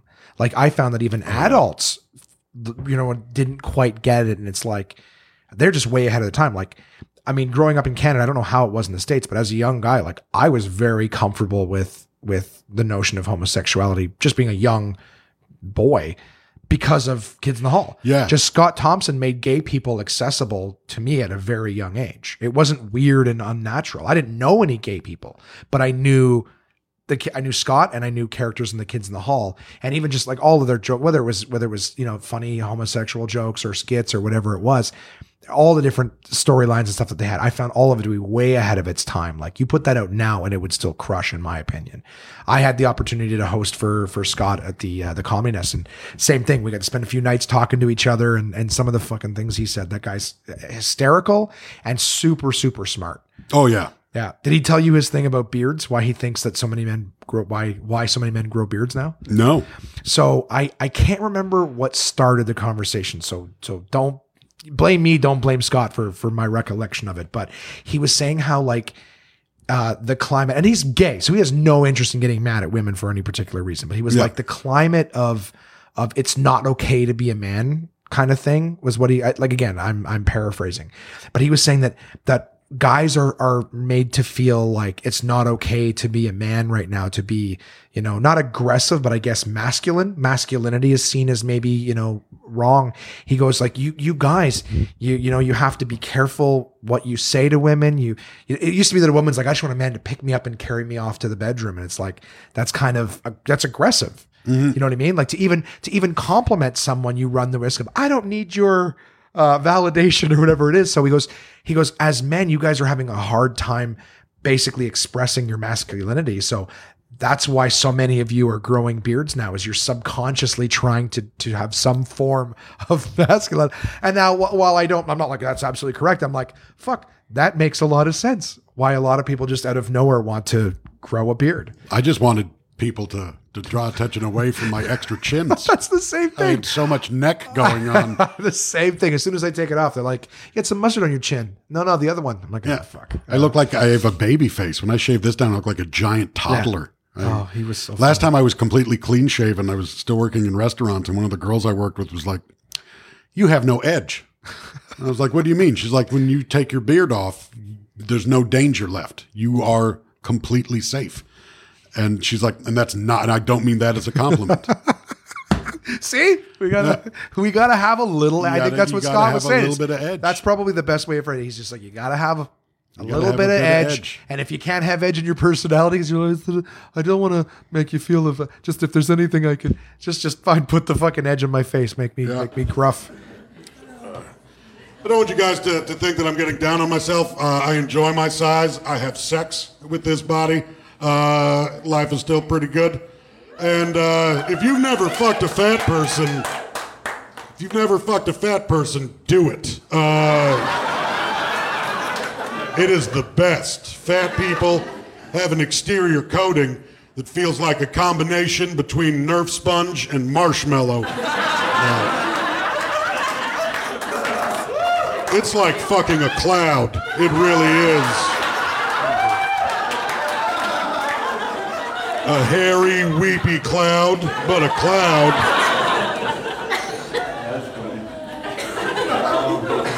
I see women with skinny guys and muscly guys, and I'm confused because who's ever gone, oh, you know what I want to curl up with tonight? Is a leather bag filled with sticks and rocks, because that's all you're getting. sharp points and jagged edges sticking into you. Skinny guys, it's oh, I'm spooning a skeleton. That's what's going on. Look at that, all bones. And with the muscly guys, oh, they brag about their rock hard abs, because who hasn't wanted to just bury their face into a cobblestone pathway? Oh, I cut my eye. I cut my eye on your sharp chest. This stuff is like memory foam. Uh, it'll hold a handprint. I am, I am getting that looked at. That is not right. I don't know what the fuck we were talking about before that. Uh, you were talking about just the grind, and of course, like I said, uh, having conversations with people about that material. The same thing happened to me early on. I think maybe three months in, I did a joke, and someone's like, "You can't do that joke. It's like a Ward Anderson joke." And when when I saw Ward, like I think a year later, I stopped immediately. I respected if someone told me that. If, Oh, like, yeah, if I didn't know the joke, I immediately respected it because I respected the comic who told me, and still still do to this day. But this is this is one of those things where that's the thing that sucks in comedy is, is you got to be careful because people will tell you, you know, oh, this, I do a relationship joke. You can't do a relationship joke. You know, well, fuck, there's only a million of them. But uh, I heard the joke a year later. Mine was nothing like his, and in terms of of it wasn't even like, oh, we're even talking about the same thing. Like, I think the similarity was the word blowjob was in both the jokes. So I was kind of, I, so I tell young comics now, if they're like, well, so and so said this joke, I go, look, there's odds that you're going to be doing the same stuff as other people. I go, so at the end of the day, if you know, if you ethically know that you didn't didn't take the joke, and it's not the same as the person, then just use your best golden rule. All right. Mm. If that if your joke is so similar to theirs that you wouldn't want, I go, don't. If it's brand new, maybe get rid of it. Don't waste your time developing something that pretty much already exists. Yeah. You know what I mean? But at the same time, if you feel like you got a fresh take, fucking do it. I I remember uh, having a, a moment like that early on, and you know, calling like a summit of my comedy friends to be like, uh, "What do I do? what do I do in this situation?" And I, I, I'd been for for a long, long time. I opened up my show by uh, taking the mic out of the stand and going, "I'm just going to get this out of the way so you can see me." Louie Anderson. And yeah, yeah, well, not just Louie Anderson. Right, That was the thing I found out was- over time. But yeah, and then I, I did it, and I was like, I, I asked around, like, has anyone else seen anyone do that? And like, no, no, I, like, no, the, no one else was doing that in Toronto at the time. Like, I was the only guy in Toronto doing that joke at that time. And um, and then one day I'm, I'm watching a Louie Anderson special, and that's how he opens up his special. I'm like, oh my god. I'm doing I'm doing a Louie Anderson joke, and it's a throwaway. Right. It's- it- you know, it's it's not even a joke. But at this point, you're so new to your career that you're like, oh my god, like it's a hack line. It is a stalk. That joke is older than Louie Anderson. That- that's how old. But like, I, I see it, and I'm like, oh my god. And I call my friends, and I'm like, like, do I stop doing it? Like, what do I do? Right. And and um, I think Pat Thornton was like, you do something different with it. You do something that no one else is doing. And Pat gave me a tag one night when I did it on. He was in the audience, and I like I'm going to move this because uh, so you can see me better.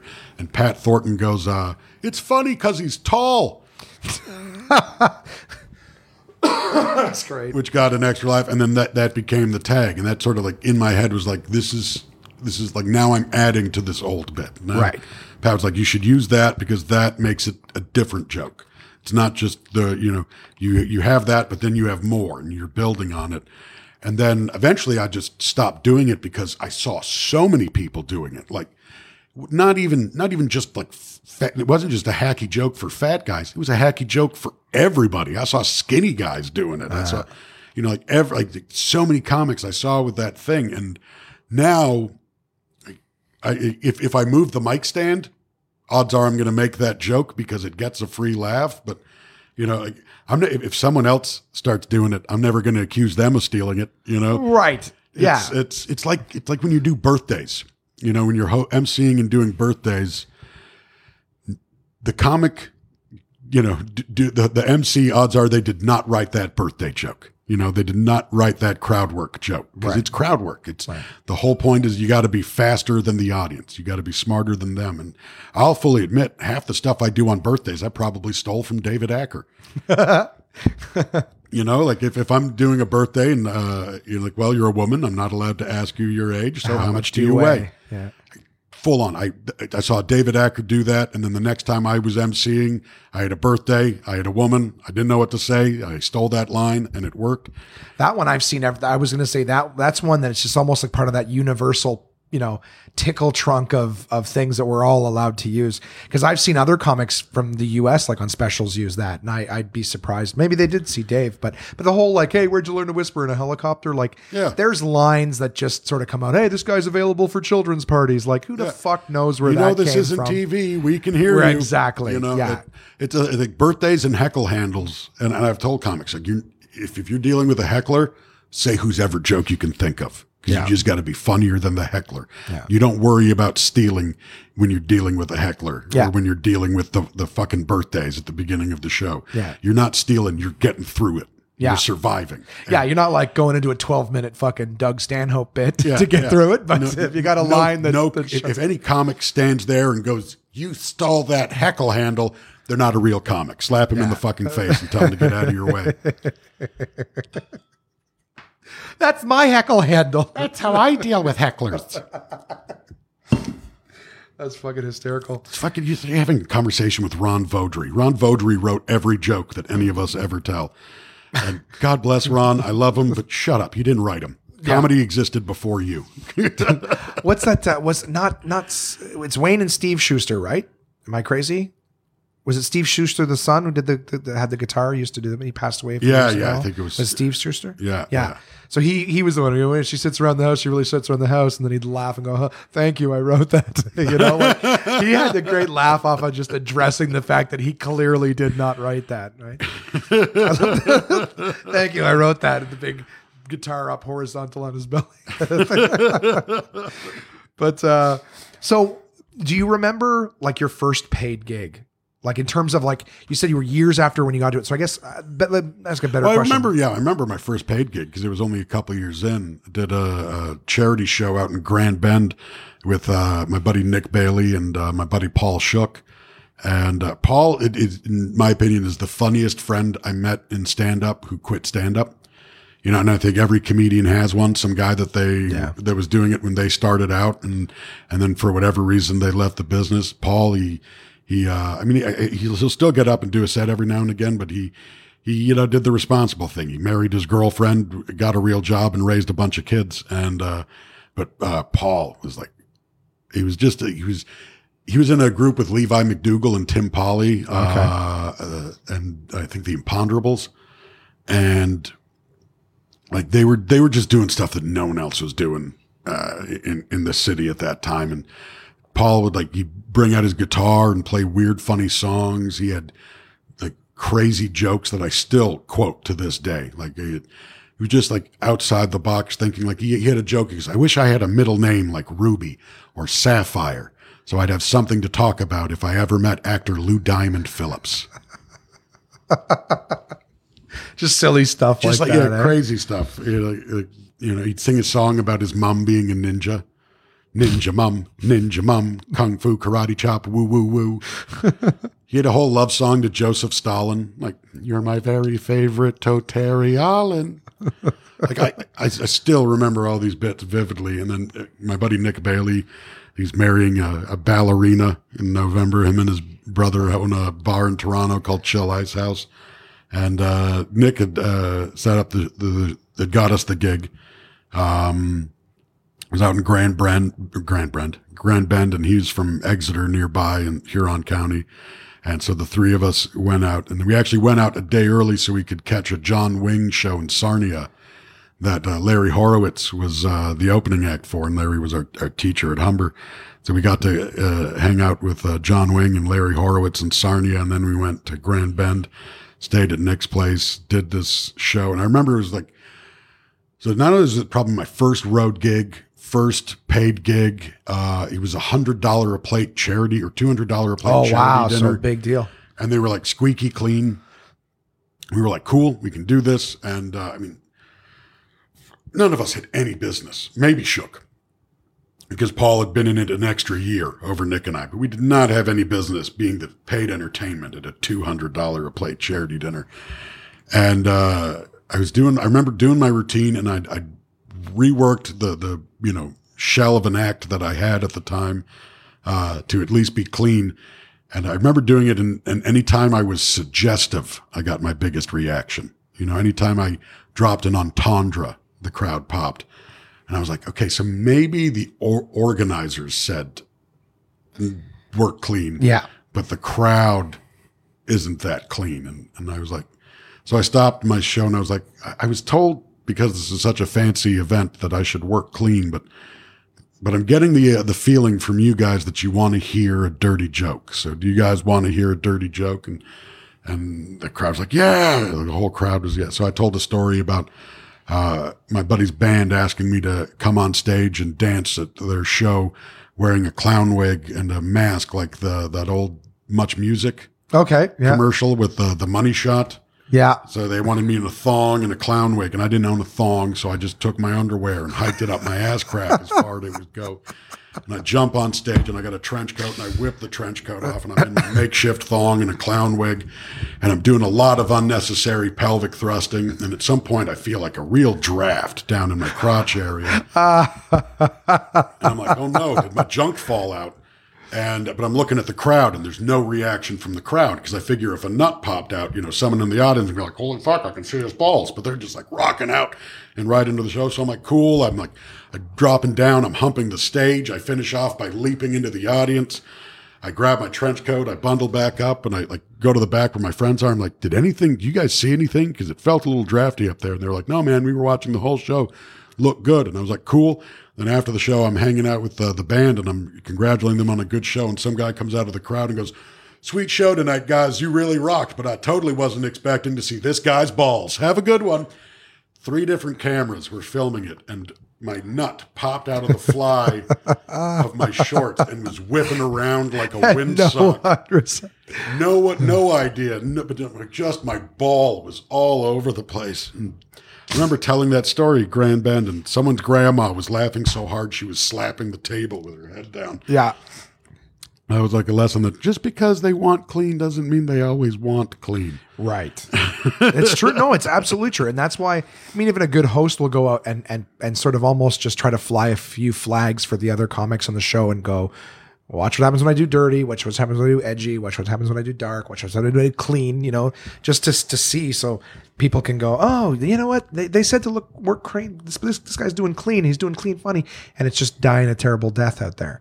You know what I mean? So it's it's good to be able to another part of our job that people don't think of is being able to actually read a room and go To, to- doing what I was to switch told. gears, but yeah. exactly. But it is not working for us. So And that, that's the other thing is, is to any young comics listening, you need more than one gear. yeah, you need you need to diversify your comedy portfolio. And and, and I, I always anyone who tells me that uh, they won't work clean i take that as i can't work clean. Yeah, i'm not a good enough comic to not rely completely on filth. And if this is you and you're listening to it yeah i fucking said it. You can, you can bring it up with me. You you're if you say you won't it means you can't. And if you can't that means you're not the best comic you could be because Yeah. any comic i've seen jason rouse work clean so it can be done Oh, absolutely. I've sat with comics while we're while we're all spitballing ideas or whatever, and you'll hear someone bring up a good premise, and you know a couple people uh, contribute some ideas, and then one person's like, you know, oh, and then you could be like, oh, like oh, but your dick is blah blah. It's like you could tell those comics where it's just everything has to go back to the sex, and you go, it's a crutch. Yeah. You know what I mean? Like we just came up with two ideas that are completely clean. I go, as soon as you put that, I go, you could do that, and it'll still be a funny joke. But now you've just taken it. Now it's a dirty joke. It was it was totally clean up until you had to put you know dick or pussy or cum into it. One of my best friends is I've never used a single tag he's ever given me because it's always Is it all? Yeah. it's always then you fuck her in the pussy. That face. what the fuck are you talking about, asshole? Like I'm working corporate this weekend. Yeah. I, I, it's funny too. Uh, a good friend of mine, uh, Paul Verzi, opens for Bill Burr or whatever. Uh, Verzi, great comic. He has a strict policy of he doesn't take any tags or anything from anybody ever. He's very strict. Like if I didn't come up with it, I just never use it. And I was like, but, but it's okay. I'm like, you'll tell stories about what someone said. you know, I'm like, because I, just think he's great, and he's he's even told me he's told me tags that people have offered him for jokes. I'm like, that's fucking me. He's like, but I just can't. I just would I would feel like I owe them. Like he, he's another sweetheart. He's just I feel like I would I couldn't possibly take. And then you know I'm making money from it. and They're not getting a piece. I'm like Jesus Christ. I think it's okay. It's a gift. Yeah. you know. Yeah. So it's a, but it's like everything else, right? It's a fine line because uh, going back to what we're talking about is yeah, it's people are so eager to be like you took that, that's not yours. I heard that.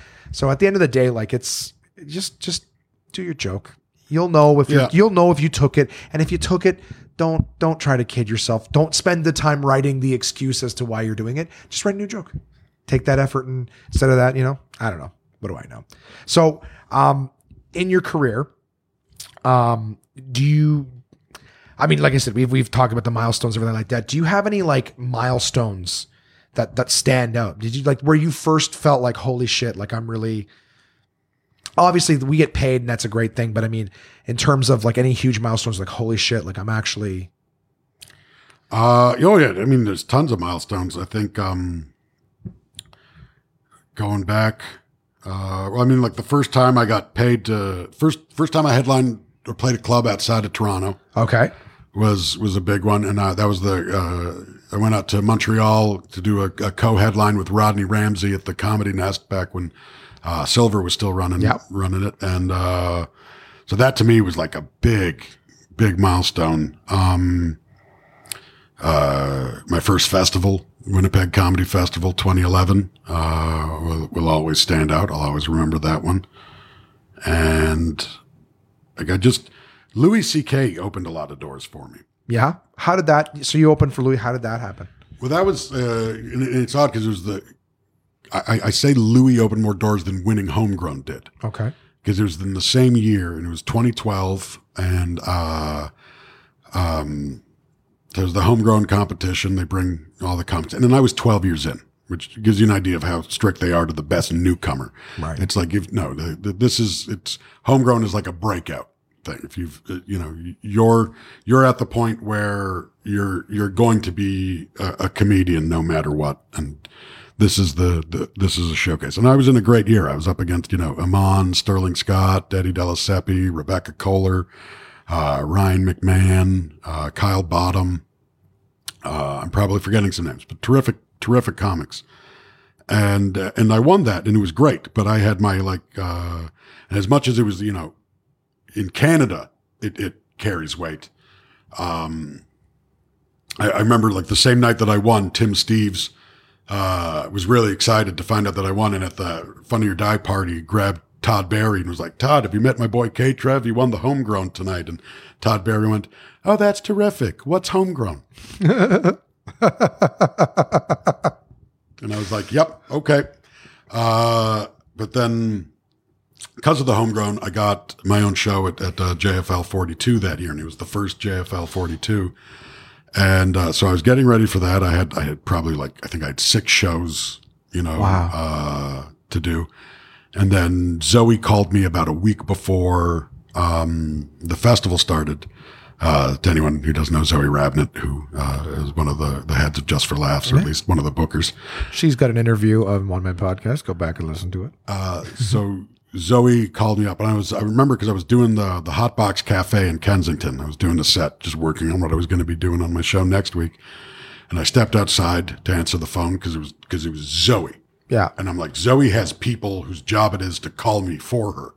So if Zoe's calling me, this is important. And I stepped outside, and I, uh, Zoe was like, uh, "You excited? We're about, you know, festival starts on Friday. You excited to go?" And I'm like, "Oh yeah, I'm ready." She goes, um, "I know you got a lot of shows to do, but do you mind doing a few more shows?" And I'm like, "Pile it on, let's do it." She goes, "Terrific," because uh, Louis C.K. has asked if you'd open for him for two of his shows. And I was like, "Don't fucking lie to me."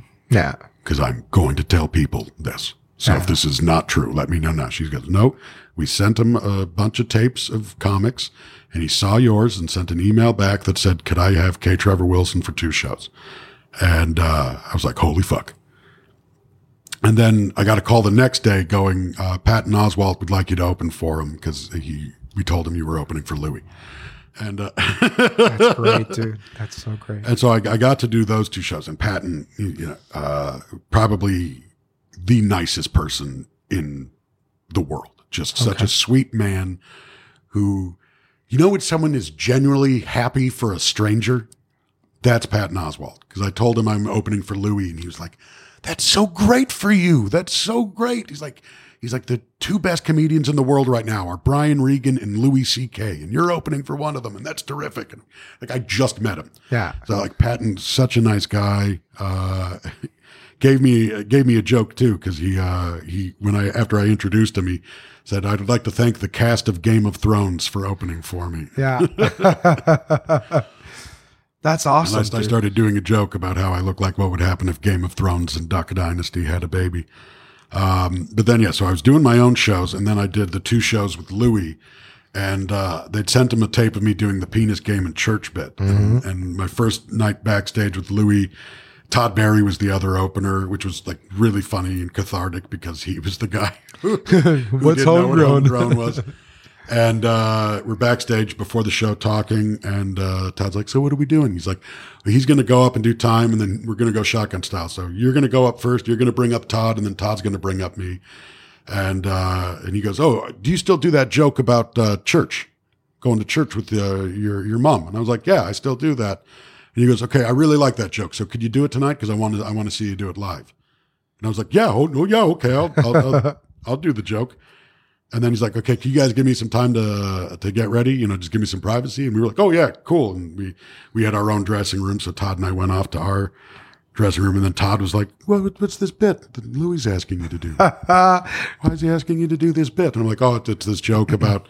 It's my closer right now, and it's a joke I do about uh, going to church with my mom, and my brother and I are drunk, and we start playing the penis game in church. And he's like, Oh, that's the joke he was telling me about. Oh, it sounds like a really good joke. And it's your closer? That's not fair.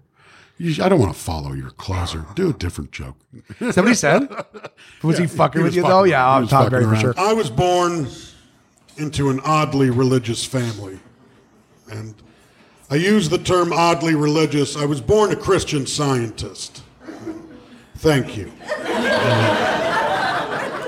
Not everyone is familiar with Christian science. A lot of people confuse it with Scientology. They're actually very different religions. Scientology is a religion that was started by science fiction author L. Ron Hubbard, and they practice under the belief that millions of years ago, aliens were dropped into volcanoes here on Earth, and now their spirits roam the planet causing bad things. Uh, Christian science is. That's a weird thing to applaud for. I don't know if you were clapping because I remembered it all or. The first applause, my description of thank you. It was a lovely description of Scientology. Now, Christian science is much stupider. Uh, Christian science is a sect of Christianity started by a woman named Mary Baker Eddy, and they practice under the belief that uh, they don't need to go to the doctor or use medicine. They believe that they can cure illnesses through the healing power of prayer. So, needless to say, most of my family is dead. Uh, doctors are very important. Please go see them. Those diplomas are hard to get. Now, my immediate family, we left Christian Science and we became United Christians because we chose life. And my parents are still very involved with their church, and I spend every holiday with them. And every major holiday, my mom tries to force her adult children to go to midnight service with her. Now, growing up, we always hated midnight service because anyone who's gone to church at night can tell you it's dull. Uh, and it's always on a Friday, and that's a good drinking night. Um, growing up, we always tried to get out of it, but a few years back, my brother Carl and I realized this is something nice that we can do for our mom that doesn't cost us anything. so we should just suck it up and go to church with her. So Carl and I started our own, well, it was Easter, so it was our own Easter tradition, which we called, Hey, let's see how drunk we can get before 12.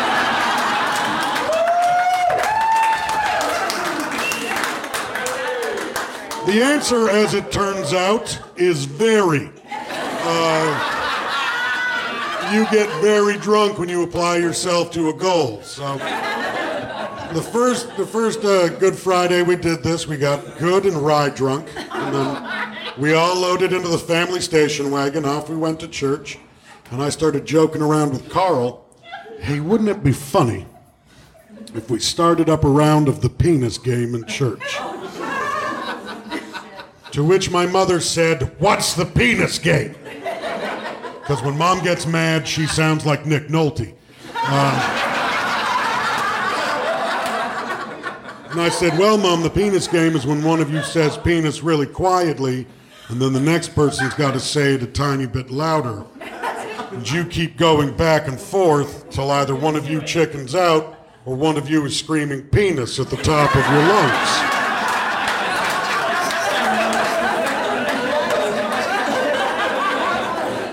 She said, You are not playing the penis game in church.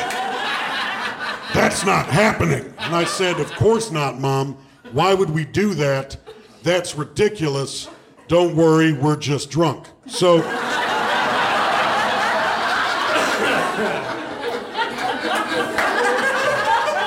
So we get to church, and mom likes to get to church early so she can get the seats up at the front. Uh, because that's where the church hides the good religion, is in the front seats.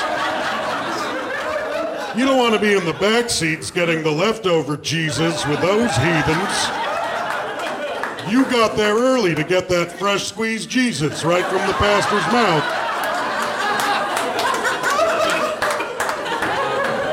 So we snagged the second row of pews, and Mom's thrilled because that's a face full of Christ in row two. And service starts and we all rise, and Carl and I are sharing a hymn book. And there is an elderly gent in the pew in front of us, and bless his heart, his eyesight was not as strong as it used to be. He's having a bit of trouble following along with the words as they were written in his hymn book. He's an older gent, so his hearing wasn't that sharp anymore. He was having a bit of trouble following along with the melody that the choir was singing. So this gentleman made up for these handicaps by just singing super loud and whatever the fuck he wanted. He was, he was all over the gospel improv map that night. Just, ah, hallelujah, amen. And my brother and I were killing ourselves laughing the whole time. But that church version of killing yourself laughing, which is where you grab your sides and shake as tears stream down your face while you fight to hold in every bit of noise because you're not allowed to laugh in church. Because God forbid the sound of pure joy should leave your lips in the house of God. This was keeping us very entertained right up until we got to the sermon. You'd think Easter. Maybe you could Coles Notes the sermon a bit, eh? Speed things up a tick, you know, get people home. It's late. Everybody knows the story of Easter by now. We all know Jesus got nailed to a T. Um, it's a lowercase t. Uh, but the night before, he took his friends out to the Olive Garden. And he said, Look, when the Romans come for me, I need you to hide these chocolate eggs. Uh,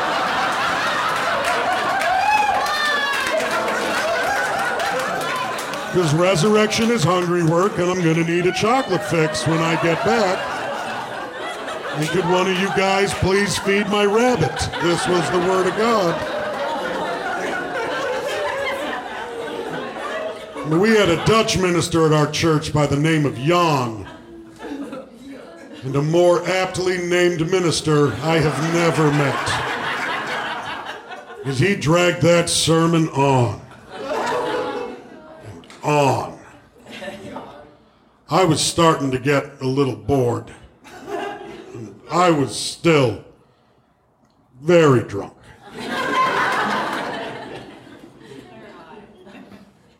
So, in the middle of the sermon, I leaned over to my brother Carl.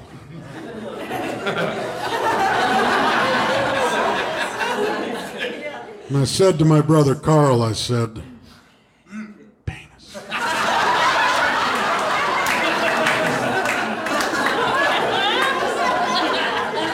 Carl got it. He chuckled a bit.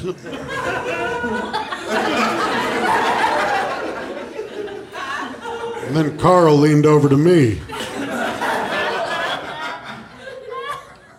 Carl said to me, he said, Penis.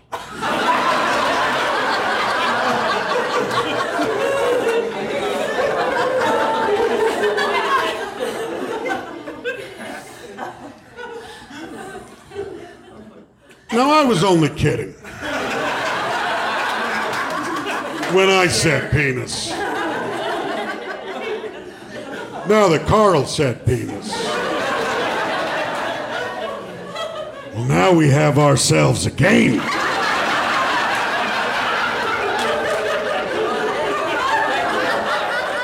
Challenge accepted, little brother. It's on like Donkey Kong now. So I waited. I bided my time. And I picked the perfect moment. And I leaned over to my brother Carl. And I said to my brother Carl, I said, Peen, and that's all I got out of my mouth. Ladies and gentlemen, because my mother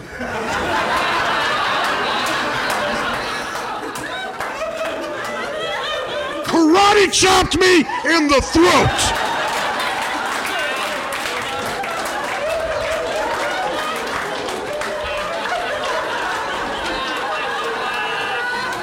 Cutting off the flow of oxygen that goes to my face.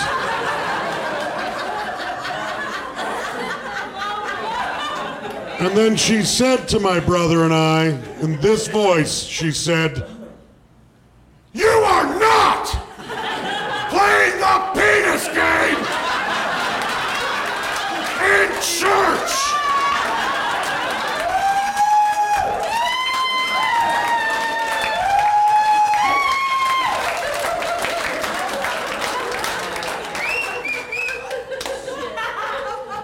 And she won. Thank you very much, Kingston. You've been unbelievable. Thank you very much.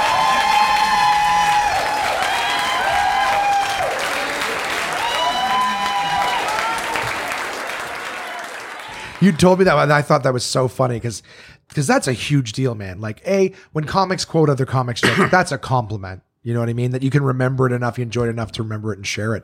And the fact that Louis C.K. loved your joke so much that he's you know telling another comic, Todd Barry's fucking amazing. Which also, I guess, for anyone listening to know that you could be Todd Barry and still intimidated you know, by someone else going in front of you with a great joke. Like you, you never. I don't think you ever get to a point where you're like, "Oh, I'm good. Put me anywhere. I'm good." Like Yeah. we're all we're all good comics, but you can still be like, "Fuck." There's still people. You know, I I still want to. following. Oh, dude, it's it's unbelievable. There's there's guys just just amazing. I I swear I told you this earlier today. So for what it's worth, I I was I don't want to say dreading because I was super excited to to do today's show, but at the same time I was just ner- for a lunchtime twenty minute spot is nothing, but just so nervous at the idea that I'm like fuck, I really have to do a good job before you because I know even if you're having an off day, it's going to be a night and day difference. So I'm like, I just I just have to do well. I'm like dressed nicer than I do normally for a lunchtime show. Make sure you bring it. So Well, that was the thing when I when I opened for Louis, because I brought I was uh, Allison Dorr was my roommate at the time, so I was like, "Hey Al, you want to you want to come meet Louis C.K. Because I can bring a guest to this thing." And she was like, "Fuck yeah!" And uh, we're backstage before the show, and they're you know literally before the show starting, they're running over. You know, they're they're going to bring me out on the God mic, and I walk out. And I turn to Alan, I'm like, there's a pretty good chance that when they say my name, I'm going to puke in that bucket and and uh and I and I didn't care about the audience. Like I was at the Sony Center in Toronto, probably three thousand seater, so definitely the biggest crowd I'd been in front of at this point. But I didn't care about the audience. I cared about the tall redheaded fucker who was backstage, and um, and so I, I I don't know if Louis heard me say that or if he was if he's just a, a sweet guy, but. Right after I said I probably am going to puke in that bucket, he came up and put his arm around me. He goes, this is the biggest show you've done so far? And I'm like, I'll be honest with you. I, I, yeah, this is the largest crowd I've been in front of. And he's like, you don't even sweat it. He's like, these people paid a lot of money to have a good time. They are determined to have a fun time tonight. Yeah. So you can go out there and say hi to them 12 times. They're not even going to get mad. They're just going to think it's part of the show. so don't worry. Don't, don't get stressed out. You go out there, plant your feet, you know, get your head about you, do your thing. It's going to go fine. It was like, oh man, thanks, thanks for talking me down from the ledge. I actually don't care about them. I just hope you like it. anyway, walked out and did the show, and it was great. And uh, you know, I got um, uh, got mentioned in you know a lot of articles about JFL 42, and, and uh, I was given a lot of credit uh, for for generating some buzz uh, on that. I had two great sets with Louis. My my own solo shows did really well, and uh, but being able to put opened for Louis C.K. in my bio when I sent it out, all of a sudden, because I, I every year for many years I emailed every club in the country, right. and you know, like, uh, at this point I'd already started working for Jason. You know, um, had helped me get into Absolute. I saw you for the first time the year before you won Homegrown, so you were still Yeah. new new to me. and I, I you know, I, I, I still worked uh, for the Nest every once in a while. I, I, I hadn't been out west yet, except for the Winnipeg Festival, Okay. and I showcased for Rumors at the festival, but I hadn't worked for them yet. Uh, and like Just for Laughs was my second, and Comedy Records we'd started doing our touring, so I was working. But uh, after I opened for Louis C.K., everybody got back to me Yeah. when I, uh, whoever I sent an email to got back to me. And, uh, and then, you know, some guys like Mike Harrison helped me get plugged into Edmonton. Um, Matt Wall, I met him at Just for Laughs and he invited me out to do, uh, Laugh Shop. Um, Brandy Shazam, who was, uh, booking for the mix at the time out in Vancouver. She, uh, she brought me out to do, uh, a, a week and just, but it was like, after after homegrown, it was like the comics were happy for me, and and it's like I sort of proved that I I uh, I was I was you know I sort of proved I I was at a certain point, but opening for Louis made the business people Right. look at me, It was one of those those credits that was like, oh fuck, okay. and and that really started, and then like after that, I just you know I was on the road nonstop. Pretty much after that, I was. uh you know, like I, I lost a bit of money doing the first run, as you always do. You go that first time you go out, you're, you're going to take a hit, and then you figure out how to be smarter about it and how to get more extra gigs and how to save money and make extra money. But it was like that. It was uh, you know that that JFL 42 really opened up a lot of doors, and then uh, and that was also my first Just for Laughs, and then you know, the next year I, I came back again. And then the next year at the 42 was opening for Sarah, who I, I had just done her gala at, um, at Just for Laughs that year. And, and I think JFL told her when they were getting, cause they have to pitch to the hosts of the gala. They have final say on all the acts. Really? Yeah.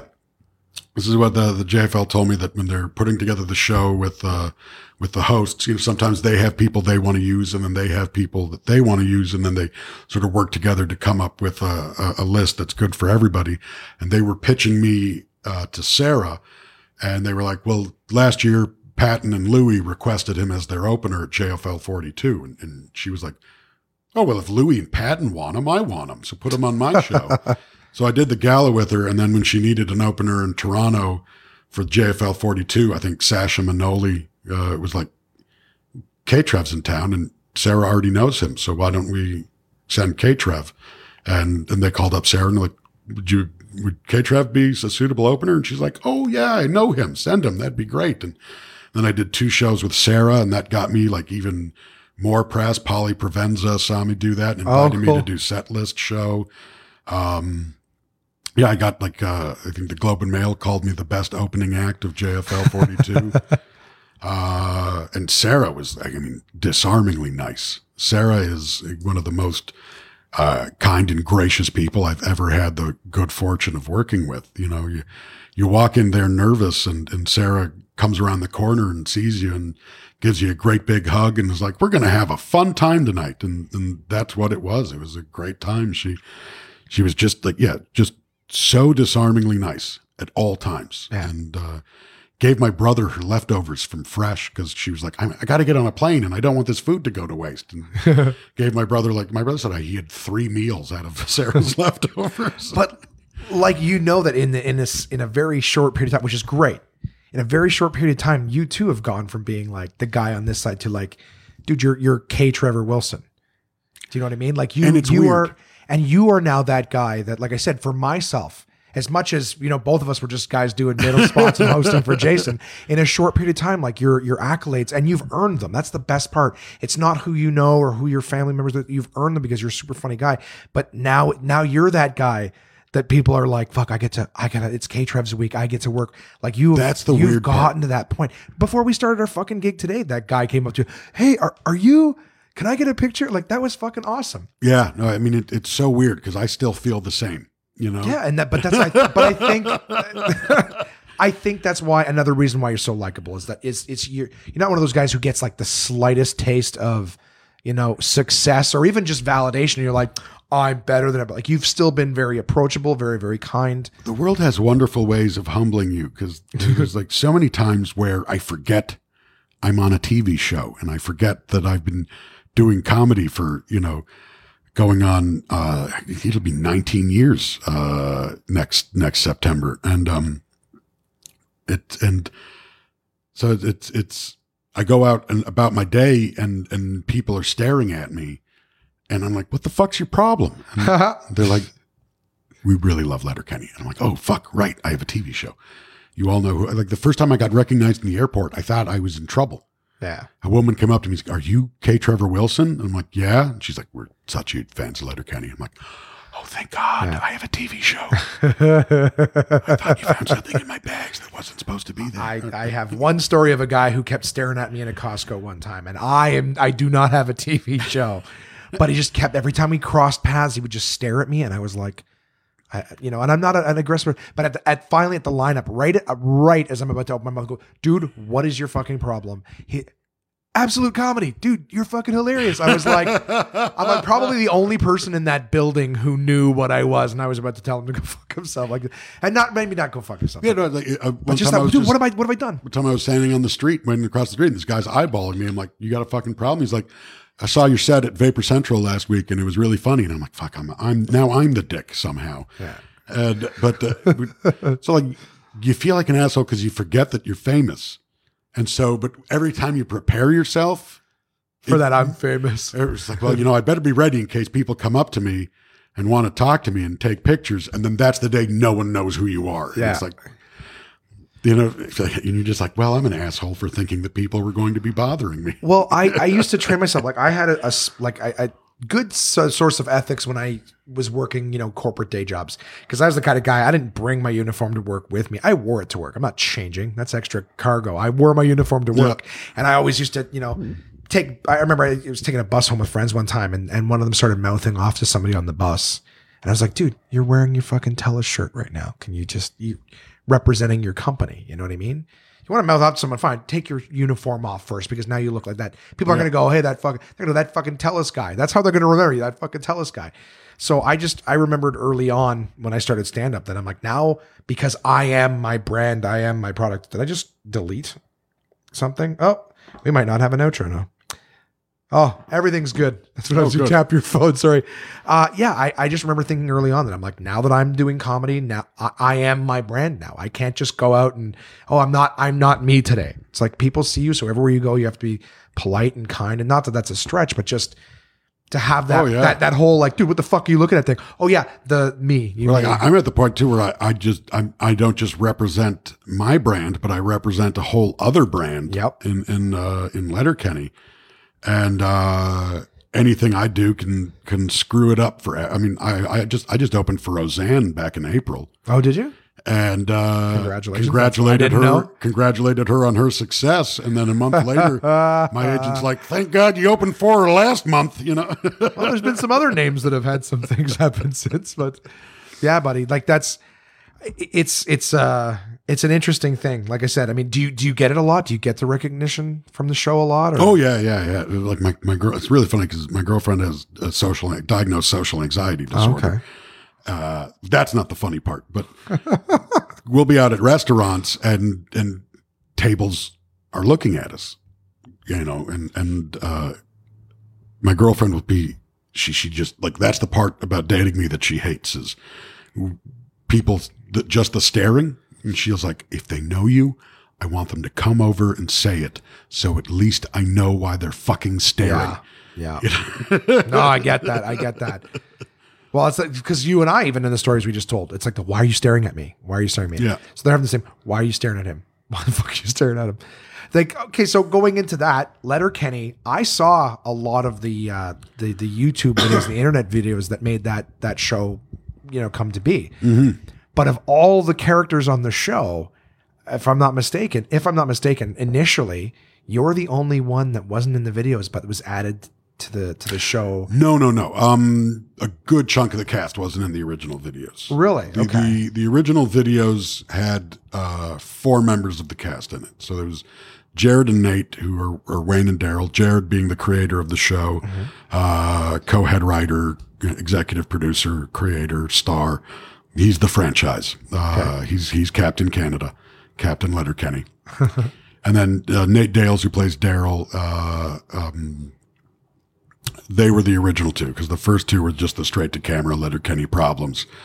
Uh, so the the original Skid uh, from the produce stand bit, he was a Vancouver actor, and uh, uh, they didn't they didn't flesh out that character. Okay. The hockey players, Riley and Jonesy, those are the only other two guys from the original Really? uh, sketches, the hockey players, and actually they like there's there's been whole stories of uh, putting together a show in Canada. Uh, requires there's like so many little rules about how many people you can hire from different areas, and because the show was filmed in Ontario, there was restrictions about how many actors they could bring from outside, and a lot of the guys um, that were involved in the early development of it were all BC because that's where Jared was living when he was creating those shorts. And they, uh, they, the, both those guys, uh, uh, Dylan Playfair and Andrew Herr, who play Riley and Jonesy, had to audition to play the characters they created. Really? Yeah. So they, but they were amazing because they created the characters and, and that's who they are in, in a sense. I mean, they're not, they are, it, it- those characters are parodies of their true selves. Right. You know, as, Jared couldn't just say, "I want those guys." That's their job. no, no, no. He, like, uh, uh, him and Nate, Nate were sort of signed right away Okay. as the package, but everybody else had to audition to, to get in there. And, uh, a good chunk of the guys like, uh, Andrew and Dylan and, uh, uh, Tyler Johnston, who plays, uh, Stewart, uh, the skid, um, along with, uh, Jamie Lapointe, who plays the ginger, the Okay. ostrich fucker. um, and Jared were all on the same beer league hockey. Oh, and Nathan were all on the same beer league hockey team in Vancouver. Uh, and they were all buddies before that. And, and Dan Petronijevic, who plays McMurray, and um, uh, Alexander DeJordy, who played uh, the second skit. He he left after season two, I believe. Um, they were uh, Jared's cast members from his other show, 192. So a lot of the people that, that came in had a connection to uh, Jared and actually um, Lisa Codrington, who plays Gail, um, Michelle Mylett, who plays Katie, and myself were the, the three members of the main cast who uh, uh, had no history Okay. with with Jared before the show. We were the only ones who who did not have um, uh, a- previous relationship with him, and so like my first meeting was with him was my first day of work in Sudbury, and Jared Keeso walked up to me and handed me a, a mixed CD and a bottle of Jameson and said, "Welcome to Letterkenny." and I said, "You and I are going to get along just fine." now, how did you hear about this role? Well, I mean, like I was a fan of the shorts. Okay. uh, uh, Cal Post and I used to have a, a podcast, a video podcast, and we would play the the the sketches uh, as we found them. So I, I was a fan, and I'd um, and it was like the old fashioned way. My my agent sent me a breakdown, like you got an audition next week. Uh, now the the producers of the show, New Metric Media, I had met with them several times. They uh, Mark Montefiore and Patrick O'Sullivan had approached me previously at Just for Laughs, and we had already talked about me developing a TV series based on my stand up, and I had already pitched them a couple ideas that they'd passed on, but they were they were fans of mine and were looking for projects for us to work on. So they uh, I think they sort of went to bat for me with uh, Jacob Tierney and, and Jared Keeso. Jacob's the director and other co-head writer. He also plays uh, Glenn, the minister on our show. okay. And um because my role was created for Dan Petronijevic, who plays McMurray. He was the original Squirrely Dan. And uh, he they cast him. Like uh, uh, they pushed for me and they liked me, but Jared was going to be loyal to his buddy, and and Dan had network approval. He was ready to go Okay. and be Squirrely Dan, uh, but he had uh, some he had some things uh, happening in his life at that time, and he uh, he got cast in Suicide Squad, and it was a choice of, you know. He, he he he he no longer could commit to the show in the way that they needed him to, and so Dan stepped into the role of McMurray, and and they brought me in to play Squirrely Dan. And, and you know, as the story goes, uh, changed the show forever because the character would have been very different, played by Petronijevic. Uh, and and Mick, I don't know if McMurray would have been, you know, I don't know if I would have been McMurray or what the hell would have happened there. Yeah, yeah. Uh, but it was one of those. Um, yeah, it was another one of those things where he was he had the job and then couldn't do it, and then I got the job. You know, the Years later, the, why you the can't- understudy role. why you can't count on uh, on acting. Um, so uh, uh, so I got uh, New Metric went to bat for me, and then Jared and Jacob uh, liked what I had done, liked what I brought to the character, but still didn't know me, didn't know me that well, didn't you know, didn't know what my sensibilities were going to be, if our sense of humors were going to gel. You know, we didn't know what it was going to be, and and so the part that Dan originally had, that the, you know, Squirrely Dan originally in the script got scaled back uh, a bit. And then I came in and we did the first table read. And after the first table read, Jared came up to me and went, I'm going to give you back all the stuff we took away from you. And my part, my part got beefed up again because it was like after the first table read, Jared's like, I can work with this guy and we can have a lot of fun.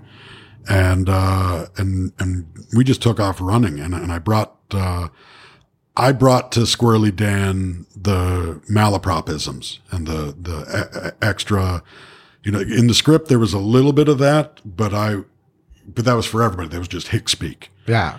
But I was like, I wanted to do something that, that, uh, the other two guys weren't doing to set myself, uh, uh, uh, apart from them. And I was like, okay, I'm going to be the full on mush mouth of the group. I'm going to be the guy who does not know how to speak English, even though it's his first language. Because playing small towns as long as I have in Canada, Yeah, I that's know that the language that they met that guy a million times, And, uh, and, and so I brought that into the character and Jared came up to me pretty early on and was like, I'm really glad you're doing that because I really wanted you to do that, but I didn't know how to tell you to do that. So thank you for doing that. and, and that like became sort of my hallmark, what I brought to the show. So every time they sent me the script, I would sit there and go through and figure out which words I was like mumble or up whatever. Yeah. you know, which words I, and, and how I was going to pronounce them wrong. And, and then we'd sit there, like sometimes I'd, I'd show up on, on the day and sit down with Jared and Nate. It's like, is it funnier if I mess up this word or is it funnier if I mess up this word? Like, should I say, uh, should I add plurals here or should I pronounce intranasales intranasally? Like, which is funnier?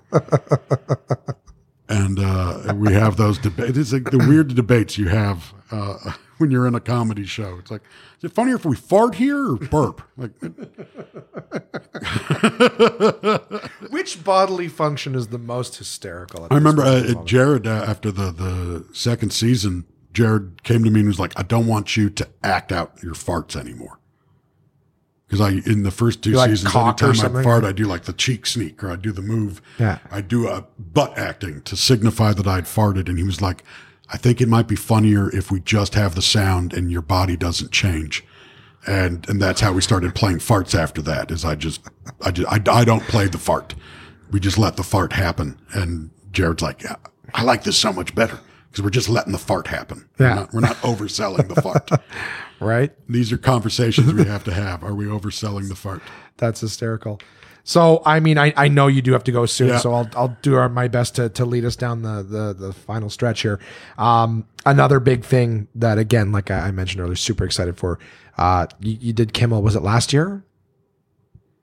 Jeez, I don't even, it's starting to mesh together. I think, yeah, it was last January. Yeah. It was last January. Uh, yeah, because I was, I was dating Marisa, so it was last January.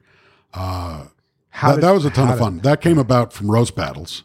Right? which which came about because uh, there's the roast battles that everyone saw, the televised one. There was actually another roast battles the year before just for laughs, which was a dry run for the format, and it was the Jeff Ross International Roast Masters Tournament, and there was representatives from uh, Canada, England, United States, and Australia. And there was more Canadians in it. That uh, Mark Forward, Sean Cullen, Mike Ward, all were uh, were in that one. Um, and I, I did really well. I made it to uh, the semifinals, got beat by Matt Broussard. Uh, but they liked me so much that they brought me back for the finals to do like an exhibition match against Brad Williams. And, um, uh, and then when they were doing the televised one, um, Jeff Ross and the roast battles guys went to bat for me and they were like, because they, they wanted to have like one Canadian, one Australian, one Brit, and then all the rest American. And they were like, K Trev is the Canadian we want. And, and Comedy Central wanted a more famous Canadian. They wanted Tom Green or someone like that. And the other guys and were like, no, K Trev made it to the semis last year. He knows the format. He's going to kill this. He's the guy. And they brought me in and, and, you know, I, I had a good run, made it again, made it to the semifinals, lost to Mike Lawrence and Earl Skakel, but had a good run. And, um, one of the nights, uh, the night I, I battled Tony Hinchcliffe, the judges were uh, Jimmy Kimmel and Seth Rogen. They were the Oh, very guest, cool. special guest judges. So it was really fun because I, I got to meet uh, Seth Rogen backstage, and for years I'd been compared to Seth because of my voice.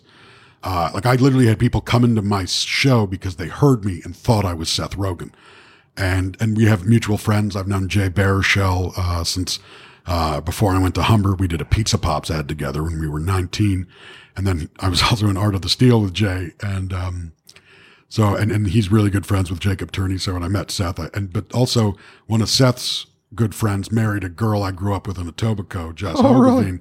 That I went to grade school with. So I was like, we have mutual friends. I'm like, uh, first off, I'm in Canadian entertainment, so obviously I've worked with Jay.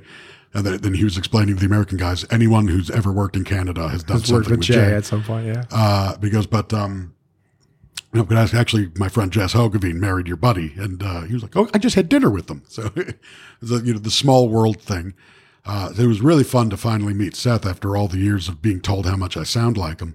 But then also you- Jimmy was was the other judge, and I, I had a great meeting with Jimmy coming out of the. I I had just taken a shit. As all good stories of success. And I was coming out of the stall, and at the moment I came out of the stall and was washing my hands, Jimmy was coming in with his cousin Sal to use the urinal, and Jimmy started chatting me up. And I'm having this full conversation with Jimmy Kimmel about the state of Canadian comedy, you know, what the road's like, what I've been doing, you know, uh, where I'm at in my career. And I'm like, I'm washing my hands, and but now I'm like, I have no reason to be in this bathroom anymore, except I'm having a conversation with Jimmy and he's got his dick in his hand. I'm hoping no one notices how bad I just wrecked that stall. So I'm like in this very awkward conversation because I want to leave because it smells like my shit. And he's holding his penis. And but Jimmy's just chatting away as if he's not doesn't have his dick in his hand and it doesn't smell like shit in there. And and I, like, I don't want to go because how when am I going to have this opportunity to have this talk again? So we have this full conversation. Uh, you know, part ways, uh, very nice. And then the next day, I'm at uh, you know the the Hyatt bar, and I remember my- my brother. I brought my brother with me to Just for Laughs that year, and I was like really tired. I'm like, you know what? We should do one once around of the bar just to see who's there, because it's always a good chance to schmooze, and we might run into someone we haven't seen yet. And as I was doing my rounds, I was I was uh, chatting up uh, some of my Montreal friends or someone. And this guy comes up, introduces himself to me as a producer uh, on the Jimmy Kimmel show. And that when Jimmy had flown back to Los Angeles the night before, he called everyone that was, or emailed everyone that was still at Just for Laughs and was like, track down K. Trevor Wilson and book him. really Yeah. good for you. So I, I was already in talks. It wasn't just like, hey, you thought you might want to. Straight up, he looked like he, wanted. He, he sent his people out to find me, and I was already in talks to do Conan at that time. But Kimmel was very big on my first late show be, appearance being his show. Because that was, it turned out that was the thing he was starting. All last year, the only stand ups he booked had never done late night TV before. It was everyone, he was giving a first crack to everyone. And that was his mandate for the year was, uh, uh, brand new comics. So, It's ABC, man. I spent Disney. I spent the next few months working on a set, getting it vetted. We finally the the process that I went through with I really it was a great education on American TV and dealing with producers because in Canada there's so much less pressure. Mm-hmm. There's there's less people employed by the show. There's less money at stake. There- There's a whole lot of don't give a fuck in Canadian TV. And in the United States, like everyone, every time I sent a tape, I would get notes back from five different people. And what I eventually figured out through trial and error is that I had to put a note from everybody into that set. Okay. I had to incorporate each of their notes so that each of them could have that moment where they go, That was me. I told him to do that. What eh, can I ask? What those notes are like? Like, the, dude, every everything from like how to get an agent and who do you even start to email for that kind of stuff just seems so It's, off. But in terms of getting notes, so you put your thing out, you, your video. I send them a tape and then they'd send back, you know, like they, they like this, but they didn't like this. Like maybe if I should try this or, you know, don't do this, but do this. And, and it was really weird because I, I, I initially, I wanted to do a five minute bit because that's my style. You Right, know, I'm- right, right. I'm, I'm a long form story guy. So I sent them a pure five minute bit and they were like, we don't like stories from our stand ups. If you're going to do a story, you do it at the couch. Uh, from the stand ups, we want bits. So there was like, okay, you brought me in because you like what I do, but now you want me to do something different from what it is that I do. And so the set I ended up putting together was jokes from small jokes from giant bits. Like I was, I was cherry picking my own set to build a oh yeah. I recognize set. parts of a joke, and I would look at the person next to me. There's so much more to that. Joke. and, and and that was the whole set. And it was literally just this producer liked that line, so I keep it. This producer liked that line, so I kept it. This producer liked that line, so I kept it. And in the end, I had five minutes made up of lines that producers had liked. And the, the guy who uh, initially had approached me and just for laughs, and who I'd been doing the most contact with, when I, when I went to do Kimmel, it was his last day because he had quit because he was like, I'm so sick of all of this bullshit. And going through the process of putting your set together really showed me that I wasn't happy here anymore. And so this, I wanted to see this through and I wanted to see your set and then I'm, I'm done after this. And you you had said too. I think I saw on Instagram or Twitter or something. The the cast of Letterkenny had sent you uh, a gift basket or something like that to your room afterwards. Yeah, yeah, they sent me a lovely gift basket. Uh, everyone was, I mean, Jimmy was so nice and uh, just like literally one of the nicest guys. Like so gracious. Came out before the show when I was backstage and and talked to me and then invited me over to the couch. Like Yeah, that would, dude. I thought that was so huge because you hear about that back in the day with Carson. I don't see comics sitting down on the couch unless you're Bill Burr. that's the first time they've ever shot a stand up live on Kimmel. It was my Really? set. Every other time they pre-record the stand-ups, put them in the can, and when they need filler, pull out a stand-up tape that they already oh. have. I was the first stand-up in the history of the Kimmel Show to perform in front of the live studio audience with Jimmy right there watching, and I was the first stand-up to be invited to the couch after my set that's fuck. Well, and the first congratulations. the first Canadian like living working in Canada stand up to appear on on Jimmy Kimmel. Nobody, honestly, nobody better have, dude. I, like I said, Mike so, so, yeah, man. Well, I'm so happy. Honestly, in the last year, I've seen a lot of guys that I, uh, that- like I said, that I, I think are genuinely good dudes. I love seeing what's going on with you. I love watching what's going on with Nathan. I love what's watch, you know, going on Nate's with, the D- shit. with yeah, man. and I, and even DJs having a, a fucking, DJs you know what I mean? great Like, and I love, and and the thing is, you know, coming up with you guys now. Obviously, you guys started before me, but just like I said, doing shows where you know one of us is hosting, one of us is featuring, like to see that growth. Do you know what I mean? Like I I I started in this business with guys who were already up here. Yeah. It's been very cool for me in my, you know, short I've been doing it for 10 years, but even still in that short period of time in stand up is to see guys going from like middles to hosts to headliners. And then that you'd think that in and of itself when you're new, you're like the headliner. Yeah, I've made it. To watch you guys doing the the, the festivals and the, the the shows and everything like that. It's it like I said, it's really cool to to see the successes and whatnot. Now, I do want to ask uh I guess it's sort of maybe a weird last question, but this is something I a lot of my listeners tend to relate to is just I ask is there any point along the way where you had your you know your moments of doubt where you're like ah you know maybe Oh, I probably almost quit twice. yeah Oh yeah, yeah. Yeah, If if you don't ever doubt yourself in in entertainment, much less the comedy part of entertainment, you're insane. Like you are delusional if you never have a doubt uh, that this is the right path for you. I I almost threw in the towel. Like at one point, I was I was I I, I was expecting to get brought back to do a TV show uh, I was on. I had submitted for a festival and I had all these things that I, I was, I, I, I was like, this is my year. Like I'm going to get these things. And then one by one, they all didn't like just, wow they didn't happen. And I was like, all those, all, I was counting on all of these things. And I was like sitting in my shitty apartment, crestfallen, just like, I, I can't do this anymore. I can't, I can't keep telling myself that it's going to happen because nothing has happened yet. And I was like, I, I need a new path. Like this obviously is not what I'm supposed to do. So I was like, tomorrow I'll call my dad. I'll see about, you know, if he can help me get back into school, you know, uh, if he's willing to pay for university again or something like that. Cause uh, maybe I'll go to school for broadcasting and get into radio, something. I'm just, whatever this is, it's, it's not working. And then I made that choice and, uh, I got a phone call from Ryan Denis asking me if I wanted to do a tour he was putting together called the Sex, Drugs, and Comedy Tour. And I was like, okay, yeah.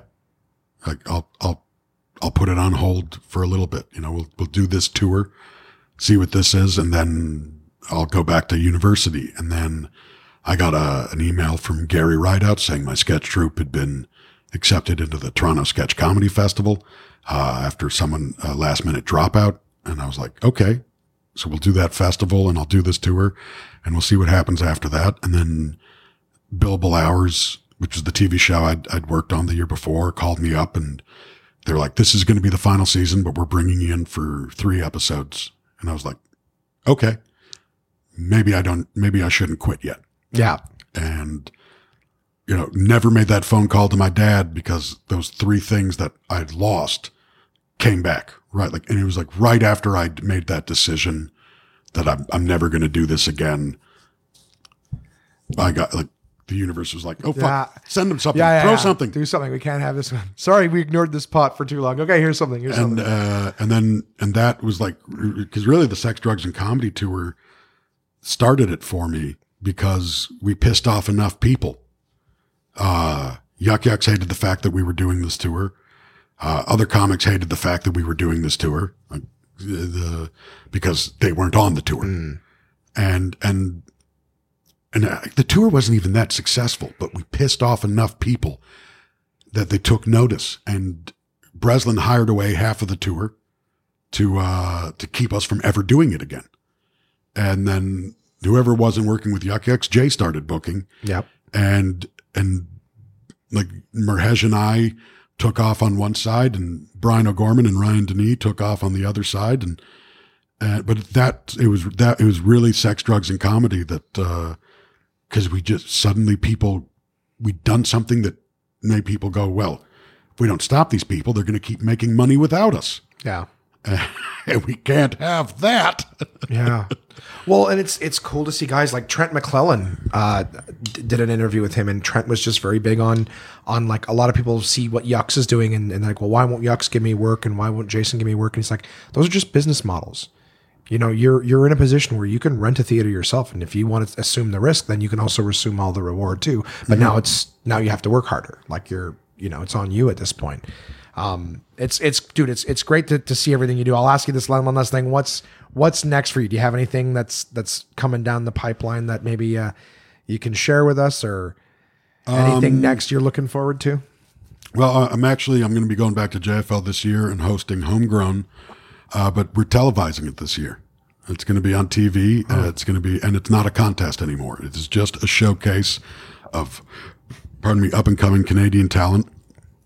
Uh, and I'll be. It's, it's going to be called Homegrown Comedy with K. Trevor Wilson, and uh, I'm really excited to be doing that. Uh, and uh, we're going back to we well we have the new season of Letterkenny comes out next week, and then uh, in the beginning of July we debut on Hulu in the United States. So we, we get our, uh, we're not paying any tariffs. We're just coming. uh, Letterkenny's headed to the states, and uh, so and we go back to work in August. And I, I feel like I can say this. I'm I'm uh, working on getting my set vetted for a, a half hour Netflix. That's awesome, dude. Congratulations. Thanks a super, lot, bud. Super, super happy for you.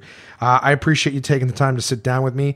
Uh, I hope everyone has enjoyed listening to uh, to the stories, and of course, maybe next time you're in town, come in and uh, share some more stories with us. Sounds good, bud. Thanks, Thanks, for having me. brother. I appreciate it.